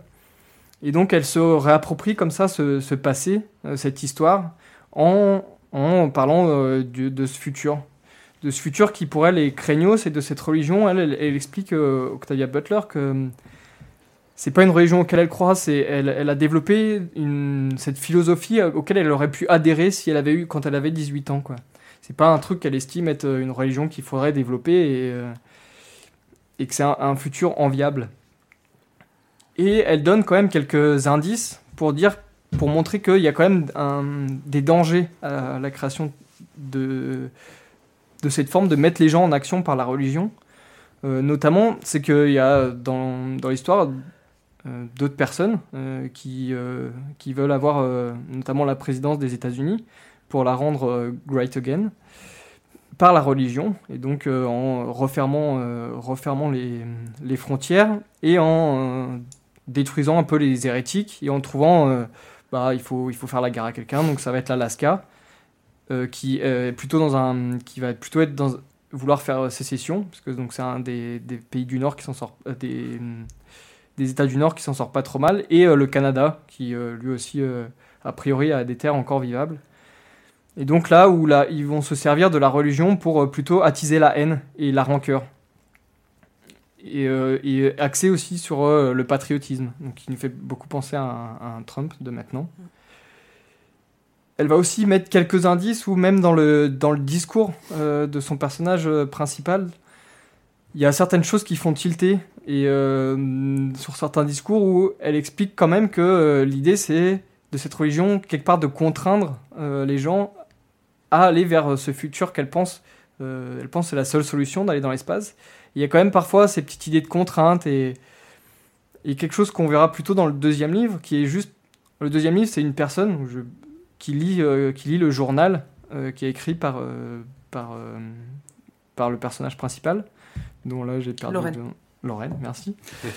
Et euh, qui va euh, remettre un peu en cause cette histoire de religion, dire en gros, euh, c'est c'est quand même plutôt cool ce qu'elle a fait, mais quand même son histoire de religion, c'est un peu craignos. Et on a des personnages qui régulièrement lui disent, bah, attends, là, sur tel point quand même, il y a des trucs, ça craint un peu. Et j'avais noté un autre indice, euh, mais euh, donc je vais pas en parler parce que c'est à la fin du deuxième bouquin. Mais en gros, euh, elle nous fait comprendre que euh, peut- peut-être qu'effectivement, euh, c'est pas le moyen le, le- le plus parfait, que ça peut être un, peu dangereux co- comme façon de faire. Et le fait qu'on peut se dire qu'elle ait voulu écrire un troisième livre qui aurait parlé a priori de, bah, de la suite de, de gens qui, seraient, qui auraient pu aller dans l'espace, ça veut dire que peut-être ça s'est pas passé aussi bien, c'était pas aussi idéal que, que ce que ça aurait pu être. Donc voilà, euh, Octavia Butler, euh, donc qui s'inscrit euh, vraiment elle dans l'afrofuturisme. Donc c'est des histoires où c'est des auteurs et des autrices noirs descendants, des, en- descendants donc, des esclaves qui se réapproprient, qui essaient de se reconstruire ce, passé en imaginant un futur qui n'est, en imaginant un futur et finalement un autre présent possible qui n'est pas celui dans lequel on vit. Il va y avoir une sorte de euh, contre-attaque assez récente. euh, C'est ce terme afrofuturisme, il a été, euh, donné par, Mark Der- Derry en 93, qui a tenté de théoriser un peu ce, mouvement artistique. Et il va être utilisé à, mauvais escient, on va dire, pour, pour essayer de. en une forme de contre-attaque. Et là, je vais parler d'un film un peu plus récent, qui date de l'année dernière, et qui est euh, plutôt dans. Je vais reparler un peu des super-héros, donc euh, ce dont j'avais parlé euh, précédemment, où aux États-Unis, il y a deux, deux grands, deux énormes éditeurs de comics, de super-héros, qui vont être Marvel et DC, donc qui datent de la même époque à peu près, et qui ont à peu près tout, les trois quarts de, de ce qui se produit. Quoi. En 66, on arrive au mouvement des droits civiques, on commence à euh, avoir des gens qui parlent du Black Power, et euh, donc tout ce mouvement qui se crée. Et en 66, euh, chez Marvel, Stanley et, Jack Kirby, ils vont créer un personnage qui va être Black Panther en français. C'est- ce serait un truc genre Black Panther, mais ça va être chiant de le dire, donc je vais dire Black Panther. qui va être le premier super-héros noir, c'est-à-dire le premier personnage noir à avoir des, pou- à avoir des super pouvoirs et à avoir un rôle, euh, un rôle, un vrai rôle, quoi, pas être juste euh, un, un second couteau. Cette histoire, euh, ça raconte l'histoire d'un d'un roi, euh, donc d'un royaume qui se situe en Afrique et qui s'appelle le Wakanda. Et donc ce roi, il a une puissance qui lui vient de, il a une puissance, une vitesse, une agilité qui, qui lui vient de, de la panthère, qui lui vient en fait d'une sorte de, de plante qui pousse au Wakanda. Et donc ce pays, il a une ressource minière qui s'appelle le vi- vibranium, euh, qui absorbe les vibrations et dont euh, tous les pays occidentaux en fait euh, recherchent ce minerai pour, pour développer leur, leur technologie et dont en fait le, le roi, le dirigeant du Wakanda, donc qui est la panthère noire, va essayer de protéger son pays face, face aux, on va dire des euh, des pays occidentaux pour essayer de, de se procurer ce matériau. Le nom du, du, ro- du héros, la Black Panther, n'a rien à voir avec le mouvement Black Panther. En fait, il, a été créé un peu avant euh, qu'il émerge et il n'y a, pas de lien et voire il a été changé pour, euh, je crois, pendant un moment, euh, la, la Puma noire ou quelque chose comme ça, histoire de surtout pas qu'on fasse le lien entre les deux, de dire non, on n'essaie pas non plus de d'essayer de raconter ces gens qui sont plutôt révolutionnaires. On veut un peu calmer la donne. Ou au moins, euh, disons, je sais pas si euh, ils avaient cette idée-là, mais au moins euh, se rendre compte que priori, bah, il y a de plus en plus de, lecteurs et de lectrices noirs. il faut qu'on crée un super-héros pour continuer de vendre un peu nos, créations. Le, texte, le, comics, il se trouve que les comics, donc ils sont détenus par les, éditeurs et les auteurs changent. Et notamment, il se trouve que ces dernières années, on va avoir un auteur, qui s'appelle Ta Neisi, euh, qui va être le scénariste. Et euh, donc euh, là, je me base sur un article de euh, Azad Hyder qui a été traduit euh, par, euh, Jeff Clack. Et où en fait euh, il explique comment euh, Ta Neisi, en fait, c'est un auteur qui est, euh, qui euh, vachement apprécié des Blancs. Et, euh, et euh, le film euh, Black Panther, qui est sorti l'année dernière, s'appuie beaucoup euh, sur, sur cet auteur pour raconter cette histoire. Et donc là, euh, je vais vous passer euh, deux extraits. Je vous ai pas encore trop parlé des personnages, donc là on va entendre euh, deux versions, deux opposi deux, hum, deux, euh, deux visions euh, qui vont s'opposer. Et euh, on va faire un petit jeu, c'est vous allez me dire à votre avis, parce qu'il y a toujours euh, des gentils et des méchants. hein. et parce que voilà, il faut savoir que Marvel c'est, euh, a été racheté par Disney et euh, DC par euh, la Warner. C'est pour ça qu'on a un- une, une somme considérable de films de super-héros en ce moment. C'est juste que c'est les deux énormes euh, qui, euh, qui ressortent absolument tous les, les- les, euh, super-héros qui ont été créés pour euh, se faire du pognon évidemment. Et donc euh, là, ils nous sortent euh, la Panthère Noire. Donc euh, on va écouter deux extraits. Donc si tu peux passer euh, le premier? Le premier, ouais. Allez. J'ai vu trop de souffrance pour me contenter de fermer les yeux. Je ne pourrais jamais être heureuse ici en sachant qu'ailleurs dans le monde, certains manquent de tout. Tu voudrais que le Wakanda fasse quoi pour ces gens? Partageons ce que nous avons. Nous pourrions fournir une aide, un accès à la technologie et un refuge à ceux qui en ont besoin. D'autres pays le font, on pourrait faire mieux. On est loin d'être comme ces autres pays, Nakia. Si le monde venait à découvrir ce que l'on est, ce que l'on possède, on pourrait perdre notre mode de vie. Le Wakanda est assez fort pour aider les autres tout en protégeant également son peuple. Voilà, donc là, on a euh, un peu les idées euh, de, deux perso- de deux personnages euh, centraux. Maintenant, on va voir euh, l'extrait numéro 2 qui va être la deuxième vision de. euh, donc, je rappelle juste que euh, quand il parle des ressources, en fait, c'est donc ce vibranium. Et le, pays s'est développé en étant un peu caché, quoi, en, cachant le fait qu'il ait des ressources et qu'il ait une avancée technologique considérable. Et donc là, on va voir la deuxième version.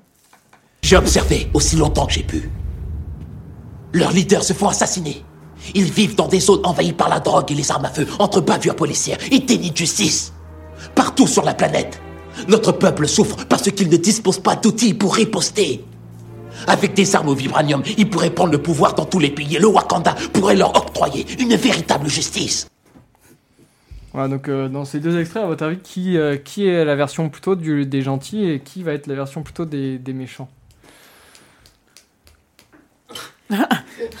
Personne n'ose répondre. Moi, ce que je me rappelle, c'était un peu de gentils, quoi, sauf qu'ils ont pas la même vision, quoi. C'est la sœur, la première. Donc tu penses que les deux premiers, c'est c'est Bah, plutôt les gentils Le et- premier, t'as le, t'as le roi, t'as Black Panther et sa sœur, donc ils discutent, si je me rappelle bien. Ouais. Bon, ils ne partagent pas tout à fait la même vision, mais le deuxième, c'est le. C'est pas un oncle ou je sais pas quoi qu'on a retrouvé. Ouais, tu connais l'histoire. Bah oui, j'ai reconnu un peu. C'est juste deux visions différentes, mais peut pas dire qui est les, les gentils et les méchants en fait, non? Bah quand même, euh, dans l'histoire, il y en a un qui est Black Panther, donc qui effectivement c'est les deux premiers. Donc euh, avec ces deux visions en fait, donc euh, les deux personnages qui ont l'air d'avoir deux visions opposées.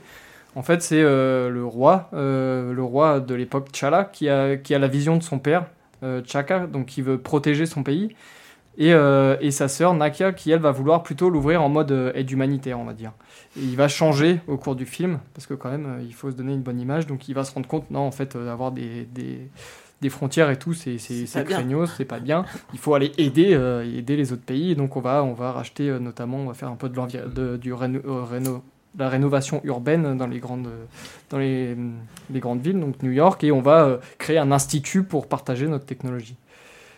La deuxième euh, version, donc euh, de lui, quand même c'est le méchant parce que c'est un peu, euh, son père se fait buter par euh, notamment euh, de Chaka, donc le, le père du roi, et son fils se fait tuer par T'Challa, donc le nouveau roi. Il se trouve que bizarrement, où est-ce qu'il habitait quand, il avait ce discours? Donc là, c'était le, le discours euh, du père de Njobu, donc du père du méchant qu'on entend. Il était à Auckland. À Auckland, euh, dans les années 60. Ah bah tiens, le Black Panther Party, il vient d'où? De, Il est né à Auckland dans ces années-là. Et c'était un peu euh, quand même ce discours, euh, ce discours avec l'idée d'insurrection globale contre l'oppression. Ouais, armé, quoi. Armé, voilà. De son contenu, poli- de son contenu euh, politique. Et donc voilà où, ce que je voulais, où je voulais en venir. Et pour finir, euh, pour finir, je vais juste euh, dire deux, deux mots euh, très rapidement sur pour me documenter sur sur ce sujet. J'ai regardé pas mal d'articles, donc d'articles de presse, mais aussi d'articles universitaires.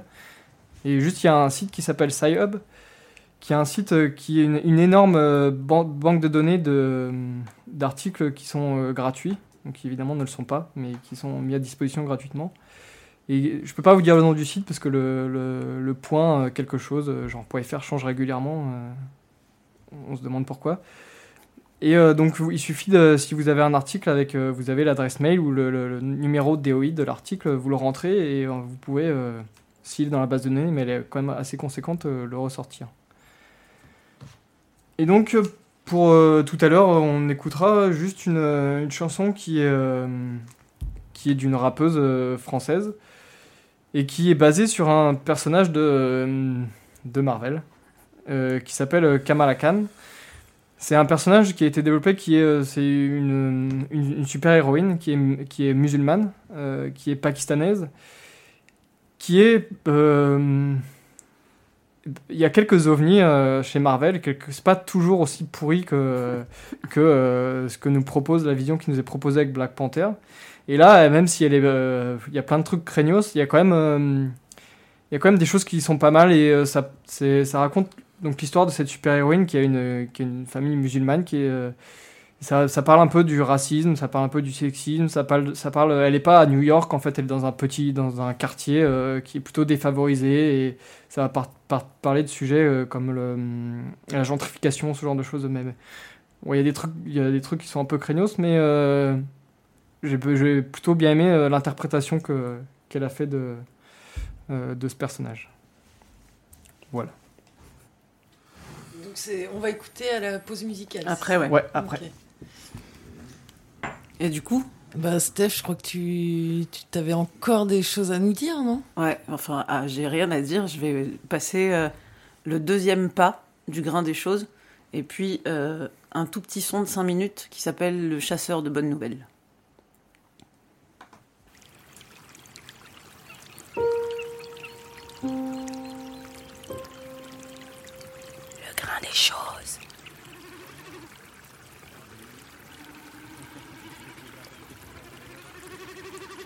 La revue sonore.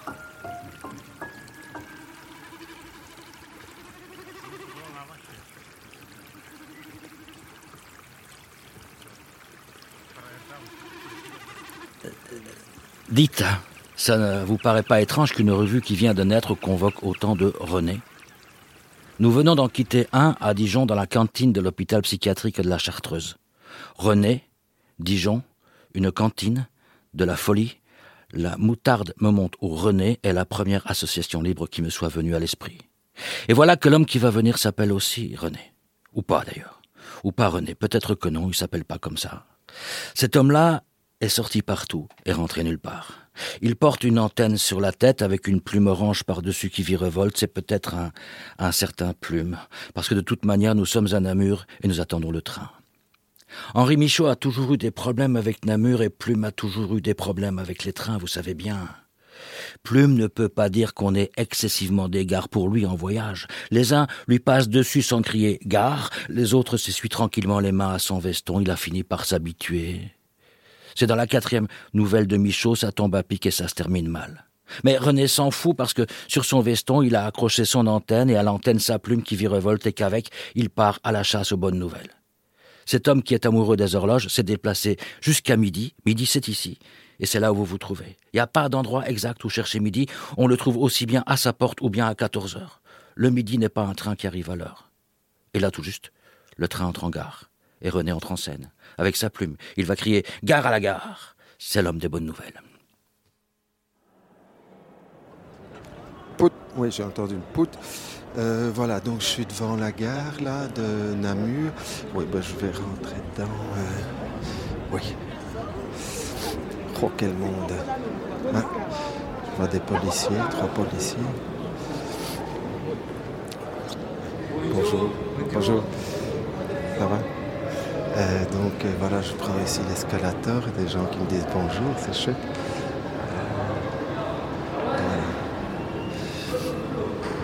Ah. Je vois des gens qui viennent travailler aussi. Ben, c'est des... Ah, C'est joli ça. J'avais vu quelqu'un là. Ah oui, je vais demander à madame. Euh, bonjour madame, est-ce que je peux vous interroger? Je peux pas, non, je. Ah, madame travaille dans les chemins de fer. euh, et elle doit faire son devoir, qu'elle m'a dit. Comme quoi, euh, il y a des gens qui sont pressés.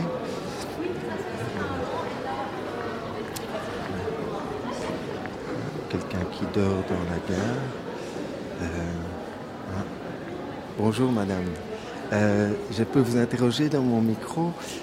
J'aimerais bien avoir quelles sont les bonnes nouvelles aujourd'hui pour vous? Moi?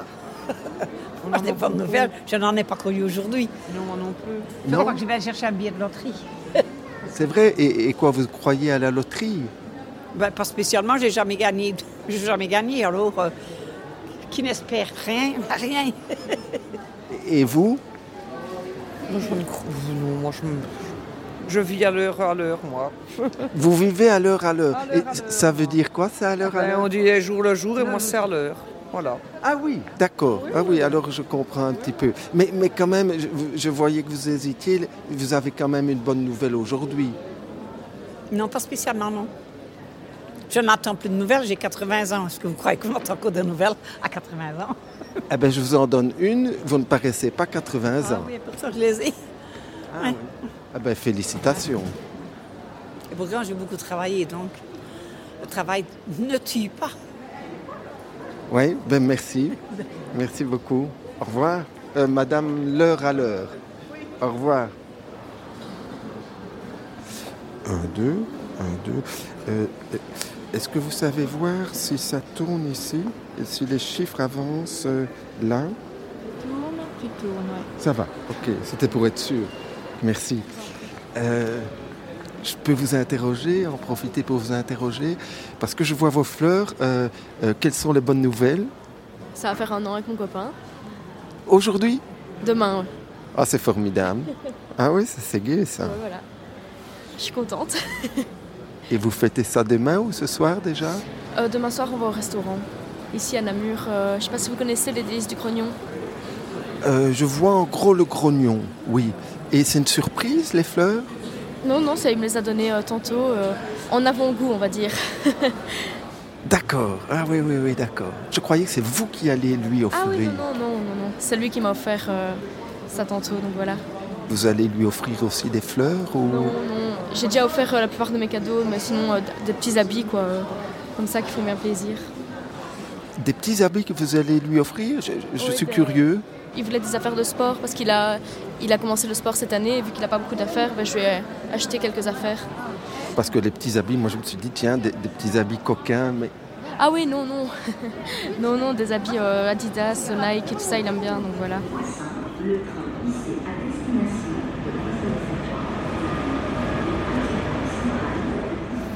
Question boulot. Question boulot Ah ben, Formidable. Alors c'est pas privé Non, mais enfin, je vu qu'il n'y a rien de sûr, je n'en parle pas trop.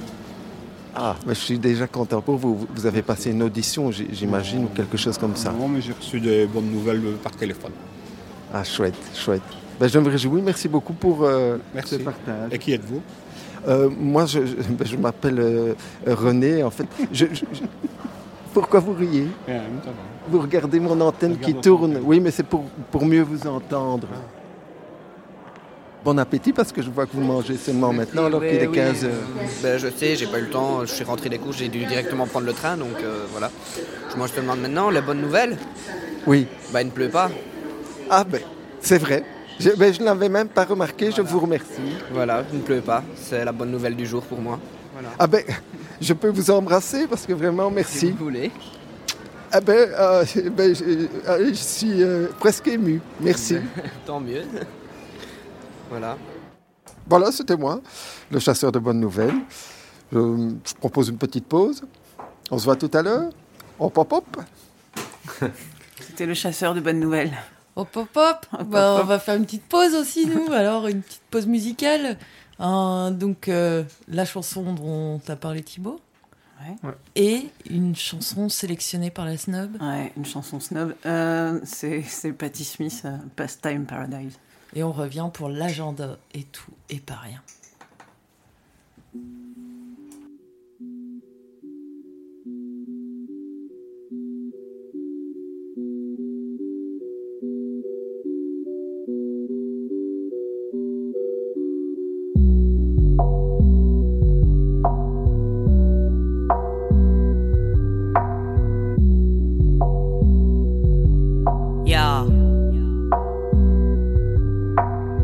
Ma voix sur une boucle, je tue l'ennui quand l'inspi déboule. J'ai mis mes doutes sur un piédestal, je m'entraîne au smile devant mon miroir. Je puise, je au fond de mes réserves zen en externe, faillable en interne. Dis Amine à tes bénédictions, pardonne-moi quand j'oublie ton nom. Pour l'horizon, j'ai des ambitions, mais la floraison mes missions s'interrompt quand l'hésitation paralyse ma mauvaise diction. Cherche, cherche au fond de toi-même la détermination de tes darons. Immigrés, piétinés, humiliés, écrasés, everyday par des putains de colons. Les mêmes qui nous confondent, ouais.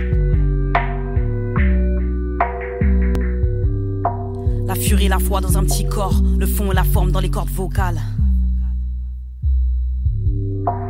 La furie, la foi dans un petit corps, le fond et la forme dans les cordes vocales. Je m'abandonne entre les prods, je gratte. Face à face avec le mal, je craque. Créer son espace, son petit monde à soi. Pour ma part, c'est les barres autour mon matelas. Les cernes de baba traduisent le tracas, le fracas d'en bas. Et puis nos mamas, pour nos petits frères, nos petites sœurs. Exploite ton don, ton pouvoir magique. Tout ce que nous possédons, ne le partageons. Énergie positive. Je le clame haut et fort pour me le convaincre à moi-même. Je redouble d'efforts, je défonce les barrières. Remonter la pente, ne pas la descendre. Détenir les armes pour se défendre. Mes requiem sur des airs de djembé. Relique posée sur table de chevet. Tomber, s'écorcher, se relever. Garder la tête haute, garder le dampé.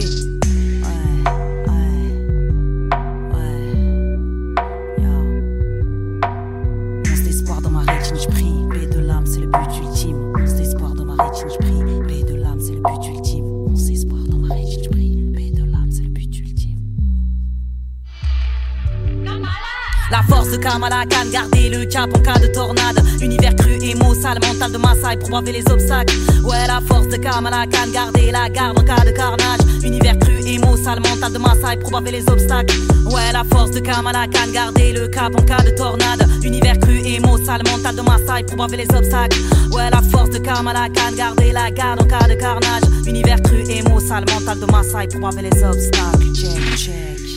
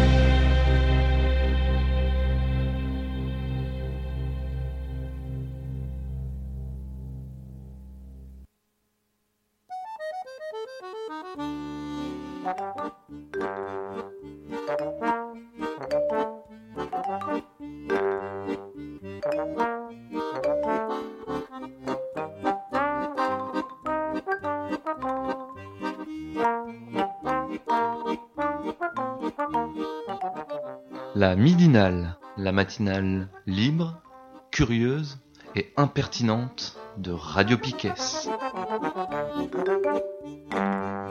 On est bien d'ailleurs pour l'auberge espagnole. hein. Ah, on est bien, ouais. chacun a ramené son petit truc. Bah, La table est pleine de. Il n'y a, pas que- y a pas que du café, quoi. Non, non, non, non, non.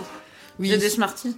Donc vous êtes toujours sur la midinale, euh, nous sommes lundi 10 juin et nous sommes dans la troisième partie. Qu'est-ce qu'il y a à faire? Qu'est-ce que vous avez à mettre dans cet agenda? Ah putain, il y avait l'agenda. Ouais Ah, Il y a Nico qui voulait qu'on dise euh, que demain, euh, c'est le bruit et la fureur. Ah Je crois que c'est le 6. Mm. Sur l'amour. Et ça parle d'amour. Oh yeah. Et c'est à 20h 21h 20h 20h, je crois.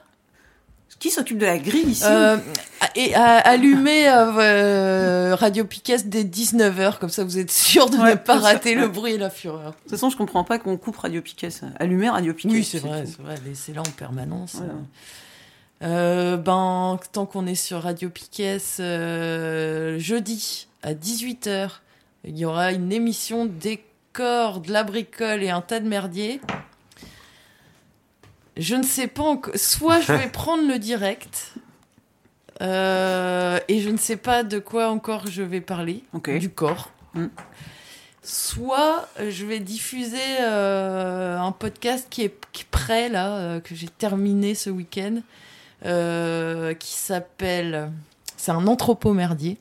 Donc c'est une série euh, un peu euh, où je mets en avant, on va dire, un anthropologue ou une anthropologue qui, qui a un propos qui me plaît et que j'agrémente de musique que je trouve un peu en lien et de des fois de petites blagues ou de d'extraits de de films ou de spectacles. Enfin voilà, c'est un merdier quoi. Et euh, Réfléchir euh, autour de l'anthropologie, quoi. Ouais, à chaque fois avec l'idée en tête, euh, ce qui m'intéresse à chaque fois, c'est que je me dis que ça peut être utile pour la lutte, dans le sens où ça décale un peu. euh, donc il y en avait un sur euh, Françoise Héritier et le patriarcat, euh, qui permet de voir que c'est quelque chose qui est là depuis très très très longtemps et sur quoi ça repose dans l'idée de voir bah, sur quoi ça repose du coup bah, si on casse ça peut-être qu'on peut euh, qu'on peut aller faire essayer d'inventer autre chose quoi le premier c'était quoi? C'était sur euh, Lévi-Strauss et les mythes et euh, où on entendait un peu Barthes aussi.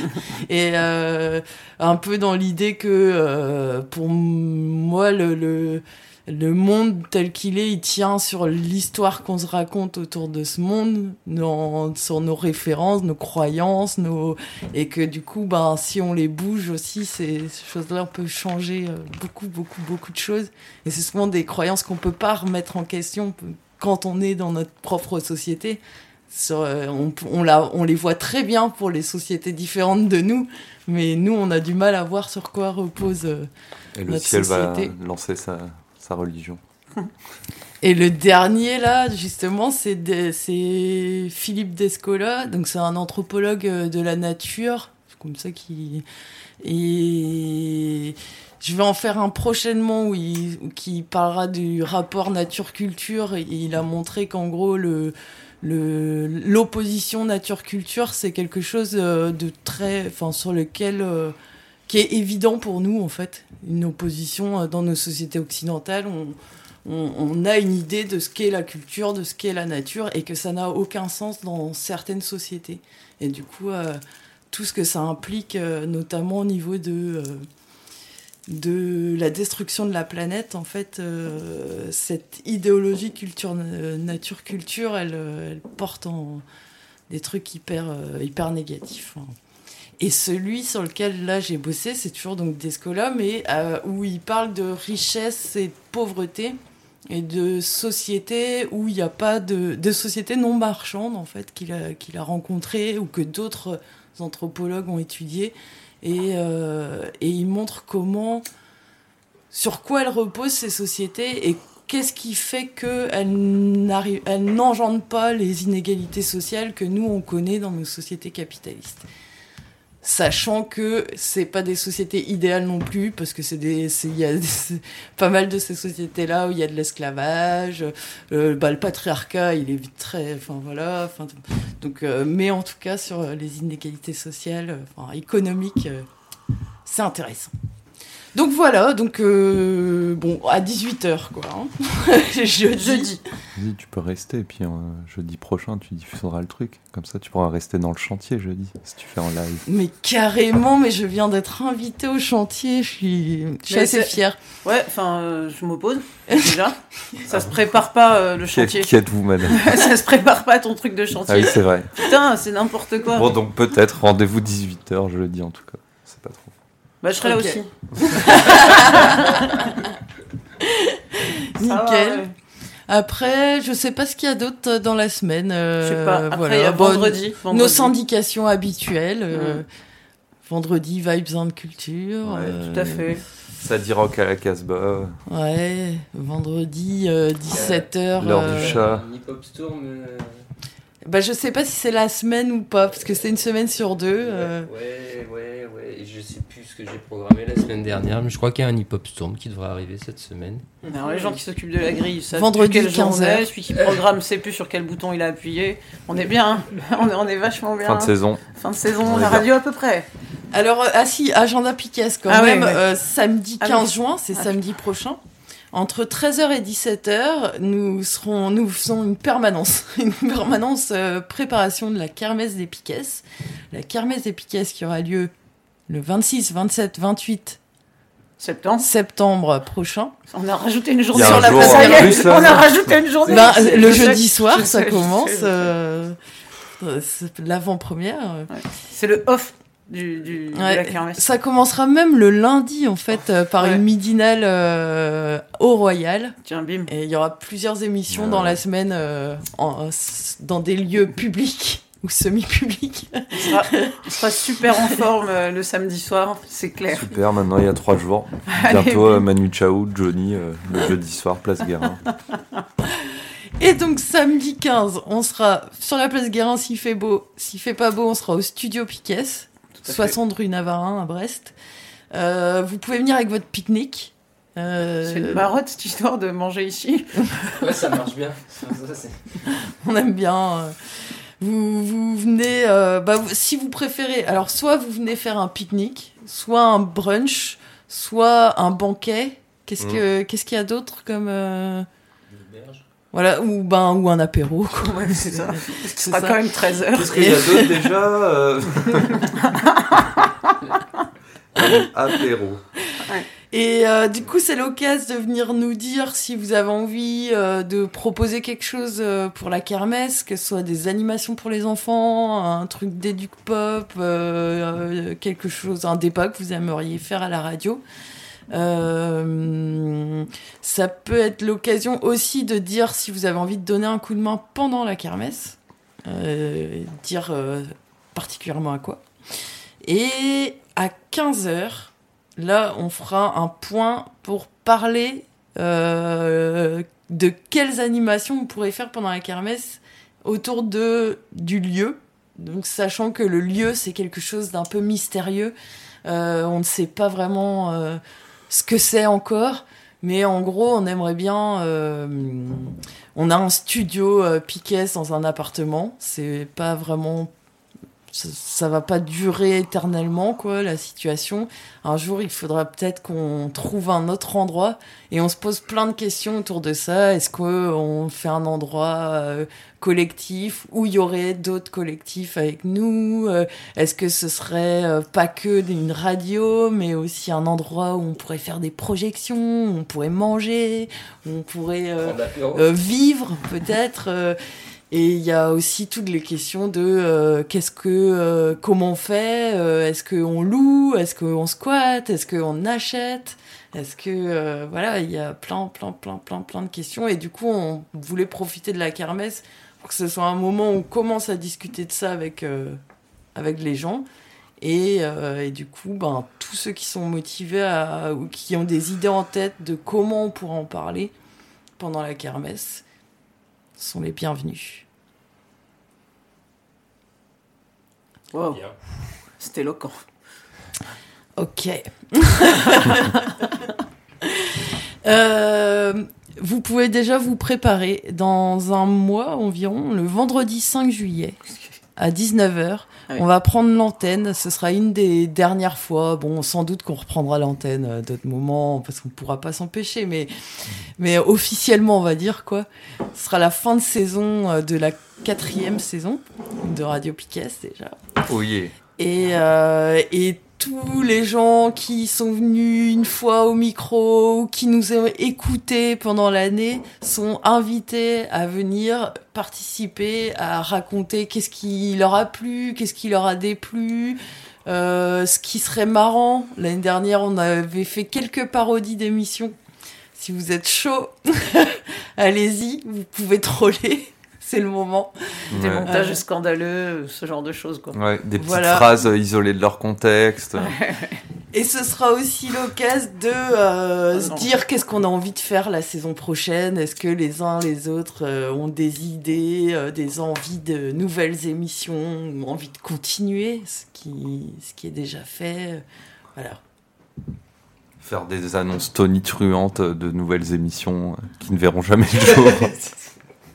Ça aussi, c'est possible. Ou Qui verront le jour, mais plus Alors, je t'ai pas regardé la snap. Ah bon. Quand elle a pris ça pour un truc personnel. Non, non, non, alors que Pierre pensait seulement à l'entraînement mental qu'il va proposer pour la saison prochaine. Je ne parlais que de moi. Putain, du coup, je réfléchissais, il y avait comme une sorte de vide sidéral dans ma tête. Je vais remettre mes lunettes. Euh, bien. Euh, J'avais un autre truc, j'ai noté quelque part pour l'agenda. Ah oui, les gilets roses. Qu'est-ce que c'est? Alors, c'est des assistantes maternelles qui euh, sont particulièrement touchées par le fait de hum, la réforme des, de- du chômage. Euh, parce qu'en fait, enfin, c'est les assistantes maternelles, c'est euh, des, des boulots euh, précaires euh, plus plus où c'est hyper dur en fait de. En gros, pour avoir un SMIC quand tu es assistante maternelle, il faut avoir trois enfants à temps plein chez toi. Donc trois enfants de moins de trois ans. Parce que c'est ça, assistante maternelle. Et en fait, c'est euh, non seulement c'est des conditions de travail euh, hyper difficiles. En fait, en vrai, c'est euh, Hmm. c'est hyper. Enfin, c'est des. Si t'as vraiment trois enfants euh, de moins de trois ans. euh, en continu, tu sors pas de chez toi en fait parce que c'est hyper galère pour tout. Et, euh, et, et non seulement c'est voilà, mais en plus c'est impossible parce que il y a pas, tu peux pas trouver des parents si tu veux qui vont mettre à 35 heures leurs enfants. euh, Enfin voilà, c'est complètement euh, ouf. Donc euh, bref, c'est des gens qui ont euh, qui gagnent souvent mal leur vie, qui ont des périodes de chômage imposées puisque il y a toujours euh, tu vois des délais entre euh, un moment bah il y a un enfant qui part il y a le temps d'attendre qu'il y ait un nouveau qui arrive etc bref et, euh, et ils se sont déjà retrouvés il y a, ils avaient fait un pique-nique à, à Kennedy. Kennedy euh, il y, a, il y a un mois à peu près et là ils renouvellent donc euh, au Square Maton C'est en bas de Liberté. c'est celui-là monument aux morts. ah ouais. Et euh, donc c'est le 15 juin aussi, mais dès 11h. Donc on pourrait aller euh, avant de d'aller euh, de rejoindre la place Guérin et faire nos trucs piquets. Euh, et en fait, euh, alors j'ai, c'est, les fameux euh, articles du Télégramme que tu peux pas lire en entier parce Ah. que t'es pas abonné. donc j'ai- le début de l'invite et euh, il y a trois petits points après, donc je pense qu'il y a d'autres collectifs invités. Mais euh, ils disent euh, en gros, ouais, pique-nique ouvert à toutes les luttes, invitation aux gilets jaunes, aux stylos rouges, aux blouses blanches de CHU, collectif pas de bébé à la consigne, ça je connais pas. Euh, aux intermittents du spectacle, au collectif brestois pour la défense du service public d'éducation, euh, au comité de mobilisation pour la sauvegarde de l'enseignement universitaire public à l'UBO. Ils sont un peu longs, hein, les noms des collectifs. euh, et aux étudiants et étudiantes de l'université, trois petits points. Donc un appel assez large et ils ont l'air assez vénères. Il y avait les parents dans le. Peut-être les paroles. Dans la liste euh, qu'ils ont mis. Ouais, il y avait un truc. euh, Enfin, je sais pas. Bah, je te dis. euh, Mais en tout cas, ils n'étaient pas cités en première ligne. Ouais, c'est- c'est marrant, Ce qui est étonnant, ouais. ouais. Vous aviez d'autres choses euh, pour l'agenda? Euh, absolument pas. Non. Non? Alors, euh, chez moi, il fait trop moche de toute façon. Nous avons accueilli en cours de midinale euh, Seb, qui est venu euh, nous faire un petit coup de gueule, je crois. Il est bouillant. Bouillant, je sais pas, mais. Voilà, bonjour tout le monde, j'ai pas dit bonjour euh, tout à l'heure. Nous non plus. Ouais, alors, j'étais pas là en début d'émission, j'ai en- entendu Pierre qui parlait donc d'autres moyens de s'informer comme Twitter par exemple, chose que ne font pas la plupart des gens. Et c'est pour ça aussi que moi je m'intéresse beaucoup encore, j'ai gardé la télé chez moi, je dois être un des rares de Piquet. Et euh, où euh, j'aime bien, euh, parce que ça me, met, ça, ça me met chaud bouillant le matin avant de partir au boulot. J'aime bien suivre les infos des différentes chaînes de médias institutionnels euh, ou différents, voilà, comme ça, pour voir un peu le, le côté propagande euh, délivré par euh, les institutions, que ce soit le gouvernement, les lobbies et tout.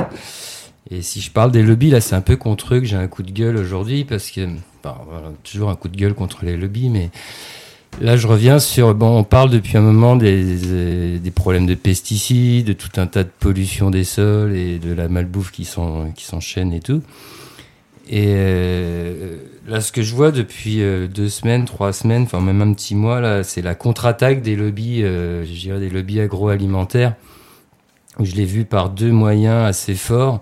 Le premier, c'est une pub qui passe sur la plupart des chaînes où on voit un, un homme, euh, alors je sais plus son nom, on l'appellera Jean-René, qui, euh, Jean-René, on vous fait comprendre que euh, bah, il aime bien manger, il aime bien manger de tout, donc il fait des barbecues aux légumes, il a mangé vé- vé- végète, voire vegan, euh, il cuisine, il prend son temps et tout. Alors ça commence comme ça, la pub, hein, on vous brosse le dos, c'est bien.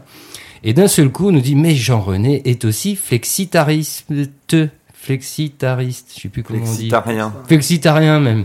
Tarien, mais t'es flexi. Donc il est flexitarien et là d'un seul coup c'est là que ça déborde et est remis en avant la consommation de viande.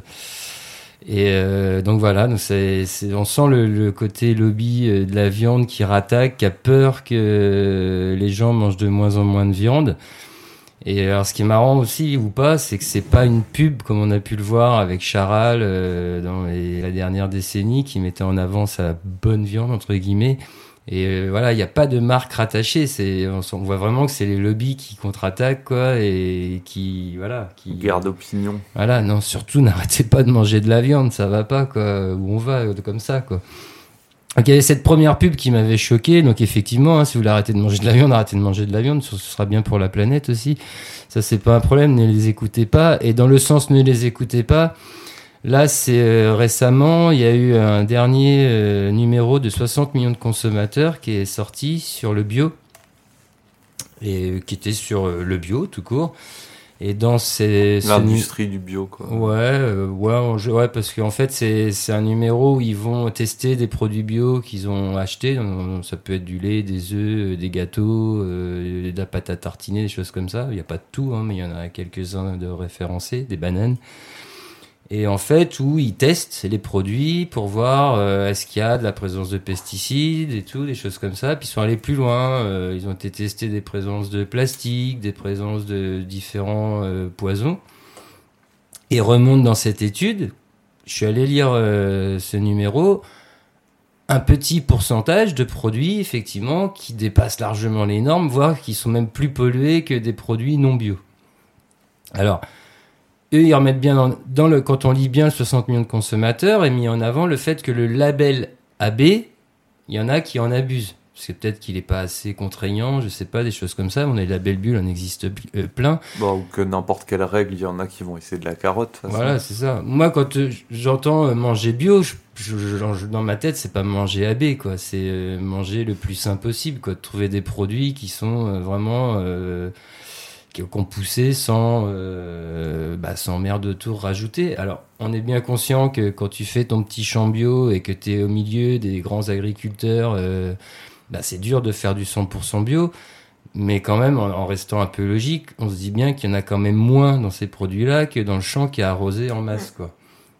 Donc, euh, moi déjà, premier point, euh, oui, manger bio, c'est quand même plus simple pour nous, pour la planète, pour l'équilibre, de la biodiversité et tout. Et donc, ce qui me, ce qui m'a fâché, c'est pas euh, le 60 millions de consommateurs par euh, par lui-même, mais c'est euh, comment ça a été remonté dans les médias depuis une quinzaine de jours, où là, on sent encore les lobbyistes qui rattaquent en puissance. Et par les médias, n'a été mis en avant que le fait de dire que bah, le bio n'est pas forcément bon puisque on trouve des produits plus pollués que le non bio, quoi. Et c'est ce matraquage médiatique qui existe depuis une semaine, 15 jours, qui conduit bien sûr à une chose, à faire penser aux gens que ça sert à rien d'acheter du bio et que continuer à acheter de la merde chez Leclerc, il n'y a pas de souci, quoi. C'est le monde qu'on veut, qu- qu'ils veulent mettre en place et c'est le monde qui, défendront coûte que coûte. Donc voilà, donc euh, voilà, c'est ça, c'est c'est ça mon coup de gueule. Donc surtout, bah comme d'hab, hein, de toute façon, je pense que la plupart des gens s'en rendent compte. Ne vous laissez pas baratiner par euh, CNews, iTélé, LCI, BFM et même France Info, enfin tout cela quoi qu'on peut trouver euh, qu'on peut trouver à la télé. Et, hum, donc soyez vigi- très vigilants quand même à ce qu'on vous dit. Parce que eux, justement, dans le, dans le genre, on ressort les infos et on oublie le contexte, euh, bah, c'est les plus forts, quoi. Donc, grand coup de gueule là-dessus, et les lobbies sont toujours là, et bah voilà. Donc, la contre-attaque est en cours, une contre-attaque puissante, hein, quand même, parce que c'est là qu'on voit qu'il n'y a pas que le gouvernement qui fait parler euh, la télé, surtout euh, les lobbies, Ouais, c'est après c'est enfin ça rajoute à la confusion aussi. Je pense que c'est aussi ça qui est cherché euh, tu vois de dire le bio n'est pas bio. Ouais. Enfin Ouais, puis c'est aussi de jouer sur, le reste c'est pareil. Euh, alors après les gens ils savent plus quoi faire en fait. Ouais. c'est pas vraiment qu'ils vont dire le bio c'est nul et ils vont aller chez Leclerc. Enfin en fait ils allaient déjà chez Leclerc. Bah Mais euh, en tout cas euh, la pensée qu'il y a un truc différent. euh, et quoi. Ouais, puis c'est une façon aussi d'opposer les gens, hein, de créer des débats à la maison parmi les amis. Oh, tu manges du bio, ça sert à rien. Enfin, on sent bien le côté où ils appuient sur, euh, ils se servent de, voilà, de la, comment on dit, de l'opposition entre les gens, de, nous mettre les uns contre les autres. Parce que ça, c'est aussi des débats que j'ai avec certains hein, de, ma vie où euh, quand tu t'achètes du bio et tout, on te, souvent on te dit ça sert à rien. Tu ferais mieux de de boycotter telle marque ou de machin, bah, j'ai envie de dire, bah, les, les deux sont bons. Il y a plein de choses à faire. Je pense encore une fois qu'on a le, ce pouvoir de- du porte-monnaie, où euh, à nous de faire le tri dans tout ça, d'apprendre à faire le tri. C'est pas évident. Hein. Moi, je sais que chaque jour, à chaque nouvelle enquête, tu dis ah bah là celui-là, je l'ai pas vu arriver, j'avais pas eu les infos. Bon bah je vais arrêter d'acheter celui-là, je vais m'orienter vers un autre produit petit à petit, tu t'aperçois que je fais aussi des courses en supermarché. hein. Il y a des produits, des fois, c'est compliqué de pas les, de les trouver ailleurs. Mais euh, bah ouais, que le, le pas vers le manger mieux et pour, pour nous tous, quoi, c'est pas. Il est long. C'est dur d'y passer complètement, surtout quand t'as pas un budget euh, illimité, quoi. Non, mais c'est là où Mais, tu euh, vois le truc de. Enfin, moi, ce que je retiens, c'est c'est toujours des trucs, euh, tu vois, très personnels. Même quand toi, tu racontes, euh, moi, je mange du bio, je fais mon petit truc. euh, toi, le, le premier truc que tu racontais, c'est bien, euh, tu vois, centré sur une personne. Donc, c'est un jugement vraiment moral, Mhm. en fait, euh, euh, pas très subtil, quoi. Mais en gros, Jean-René, il est cool, quoi. Ouais, et, il est alors, super cool, et en creux, euh, si t'es pas comme Jean-René, t'es un Ouais, gros con, quoi. c'est ça, c'est ça. Et hum, alors que c'est pas du tout ça le débat, euh, je sais pas, le débat sur comment on mange, il est sur euh, la les méthodes de production agricole, euh, la grande, enfin le- les méthodes de distribution, la grande distribution, euh, euh, etc. Tu, par exemple, si tu mets ça au niveau personnel, tu auras très vite, pour une grande majorité des gens, un- un- c'est juste pas possible parce qu'ils ont pas le blé. En fait, ça coûte quand même plus cher. Ils ont pas le blé, pas le temps. Bah, donc, donc ça ça, revient, ça revient aussi, juste hein. euh, mécaniquement à dire ces gens-là, c'est des cons, quoi. Je pense que c'est, il y a le côté euh, c'est cher, mais c'est pareil si tu as le temps, si tu peux trouver le temps, parce que c'est pas toujours si tu t'en donnes le temps, faut trouver le temps. il y a toujours des moyens d'aller acheter directement chez le producteur où tu t'aperçois qu'en évitant tout un tas de distributeurs, d'intermédiaires, bah, le ton produit Ouais, mais ça, déjà moins cher. de l'esprit euh, si t'habites en banlieue à Paris. Bah oui, euh, voilà. Ça, c'est bien quand tu habites à la campagne, quoi. Et encore, quand tu dois pas faire 20-30 bornes pour aller, euh, ou un peu plus, pour faire le tour des producteurs, quoi. C'est... Ah, mais c'est des millions de gens. Dans le truc de l'industrie euh, Ouais, moderne, par exemple, il y a quand même. euh, par exemple, les régions sont spécialisées et tout, donc euh, personne n'a ce qu'il lui faut autour de lui, quoi. C'est sûr vois. que le café, le chocolat et les bananes, euh, on est bien conscient Ouais, mais que ça au-delà vient de pas de ça, la Bretagne, quoi. Mais... les productions de niveau industriel, si tu veux, donc capables de nourrir tout le monde, quoi. Elles sont très localisées, donc euh, Mm-hmm. déjà, tant que c'est organisé comme ça, tu vois, ça a des impacts euh, transport, machin. tout. Et puis, mais ils défendent ce modèle-là par leur Euh, discours. Quoi. C'est, c'est- faire on voit bio. bien qu'ils vont avoir, de- on va avoir du mal à trouver un autre modèle parce que c'est, c'est, contre ça qu'il faut se battre, même si on sait très bien qu'il y aura des produits qu'il faudra aller chercher ailleurs, mais qui passent par reproduire localement certaines choses, peut-être faire une croix sur certains produits. Euh, je veux dire, il y a une, enfin, je sais pas depuis quand le, le café, ça doit faire longtemps que c'est arrivé en Occident, quoi, enfin en Europe, mais euh, il y a dû y avoir une vie à On un a parlé moment. d'esclavage où, tout à euh, l'heure. ouais, ouais. Il y a dû y avoir une vie à un moment où l'être humain en Europe se passait de café, quoi, parce qu'ils ne le connaissaient pas, donc et c'est pas pour ça qu'ils n'arrivaient pas à vivre, quoi, donc. euh, Moi, je sais pas comment on ferait, nous, par contre. hein. On retrouverait peut-être un autre excitant, quoi. Il y aura peut-être des morts, la snob. Hein. Ouais, Euh, c'est- survivras pas. je pense que moi, je Mais il y aura décéderai. toujours du vin blanc. Ah, c'est bon, alors, Ah. ça s'est produit localement. En France, ça, on va pouvoir trouver, ouais, mais.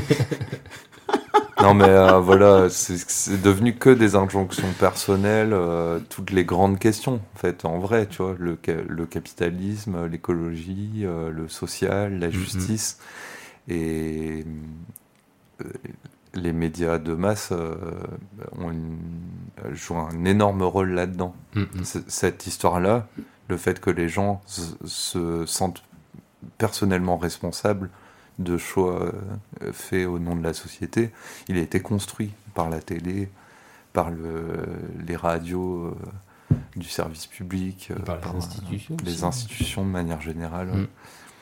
Éteignez votre télé. Mm.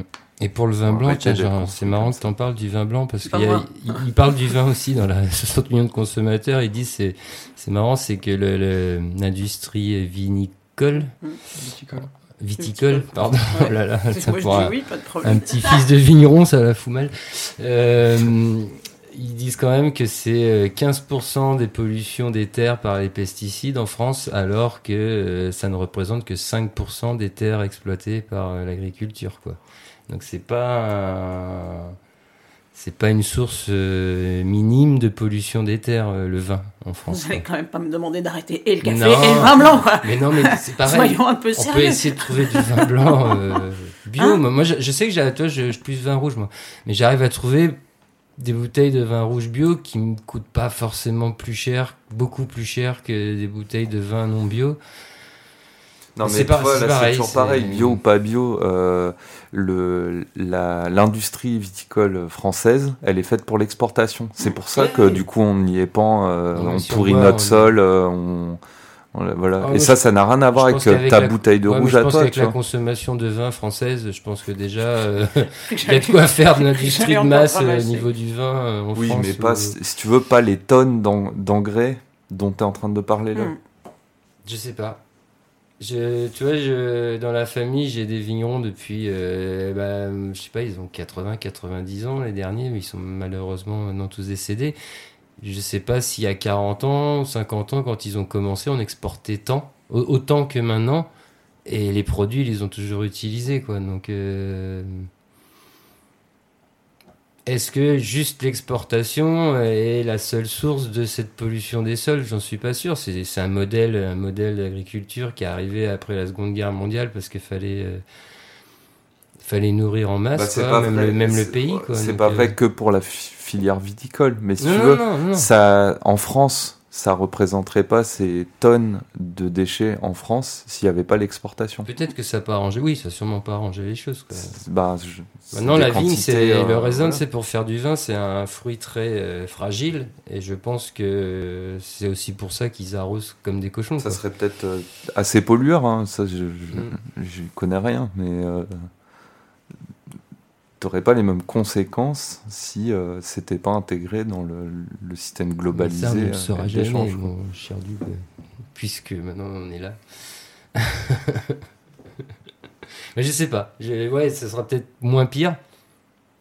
Est-ce que ce serait pas pire quand même? Je sais pas. Je- On est quand même 60 millions à nourrir en France. Enfin, tout ce que je voulais dire, c'est que ça n'a rien à voir avec ta bouteille de rouge bio, si tu veux. En fait, euh, le système peut très bien produire à la fois ta, ta bouteille de rouge bio qui satisfait. si tout était produit comme ça, ça serait cool. Et euh, les tonnes euh, pour l'exportation, avec tous les engrais qu'il faut, parce que je sais pas, ailleurs dans le monde, ils s'en- il y a- ils s'en foutent. Il y a plein de gens qui s'en foutent, enfin en France aussi, quoi. On a qu'à leur- leur les forcer à boire du vin français bio, ils en auront moins, tu vois. On fera moins de Beaujolais pour les Japonais, mais euh, on fera du plus propre, quoi. Et on vendra plus cher, ils sont aussi contents, les producteurs. C'est pour les Japonais. bon, bref, voilà. C'est le coup de gueule. On a oublié un truc dans l'agenda. Ah. Mercredi soir, il y a gros de concerts euh, à l'avenir. Il y a trois concerts et c'est à 18h30, je crois. 18h30. C'est mercredi soir. Tu me regardes bizarrement. Non. Je- Il n'y a pas un truc le 17 Ouais, si. Et euh, le lundi d'après, donc dans une semaine, il y a euh, une rencontre à l'avenir à 19h. euh, un, un collectif. euh, donc c'est, ils viennent pour euh, raconter euh, leur lutte et euh, avec euh, diffusion de, de docs sonores. Ça s'appelle Ça grésille dans le poteau. Et ça a l'air vachement bien. Ils seront à l'Andivisio le samedi avant, le 15. Et, euh, et à l'avenir le lundi 17 au soir. Je crois que c'est 19h le lundi. Et sinon, les concerts là, mercredi, c'est à 18h30. Et c'est pas dimanche qu'il y a euh, Flemme Actuelle? Et si, carrément. Et euh, ce dimanche, euh, dans l'après-midi, je crois que c'est à 16h, au Forum. Donc euh, c'est un bar, euh, pas à Place Guérin, mais un peu plus bas que la Place Guérin, à côté des Halles, euh. Saint-Martin. Euh, donc euh, il y a la sortie du troisième numéro de Flemme Actuelle. Euh, c'est ouais, et euh, avec un concert. Et normalement, ça va être très bien. On y sera aussi, je pense. Ouais, bah oui, on y sera. Ouais. Autre chose? On se quitte On s'était pas dit euh, en arrivant qu'on n'avait pas grand chose et qu'on tiendrait pas plus d'une heure Si. Et c'est qui qui a fait une demi-heure tout seul au début Désolé tout le monde pour, pour ça. Tu dois pas être le seul parce que l'émission fait 2h20. Moi, je crève la dalle. Ouais, moi aussi. Allez. Bon appétit tout le monde. Ouais, bisous, tout ça. À la semaine prochaine. À la semaine Bisous. prochaine. Salut. Salut. Salut.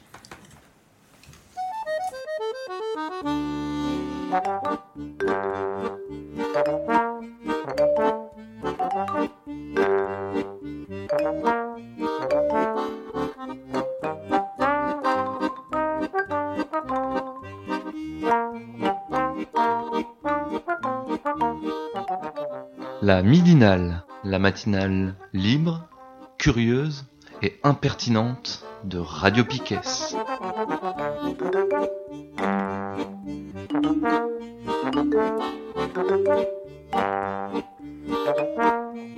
you.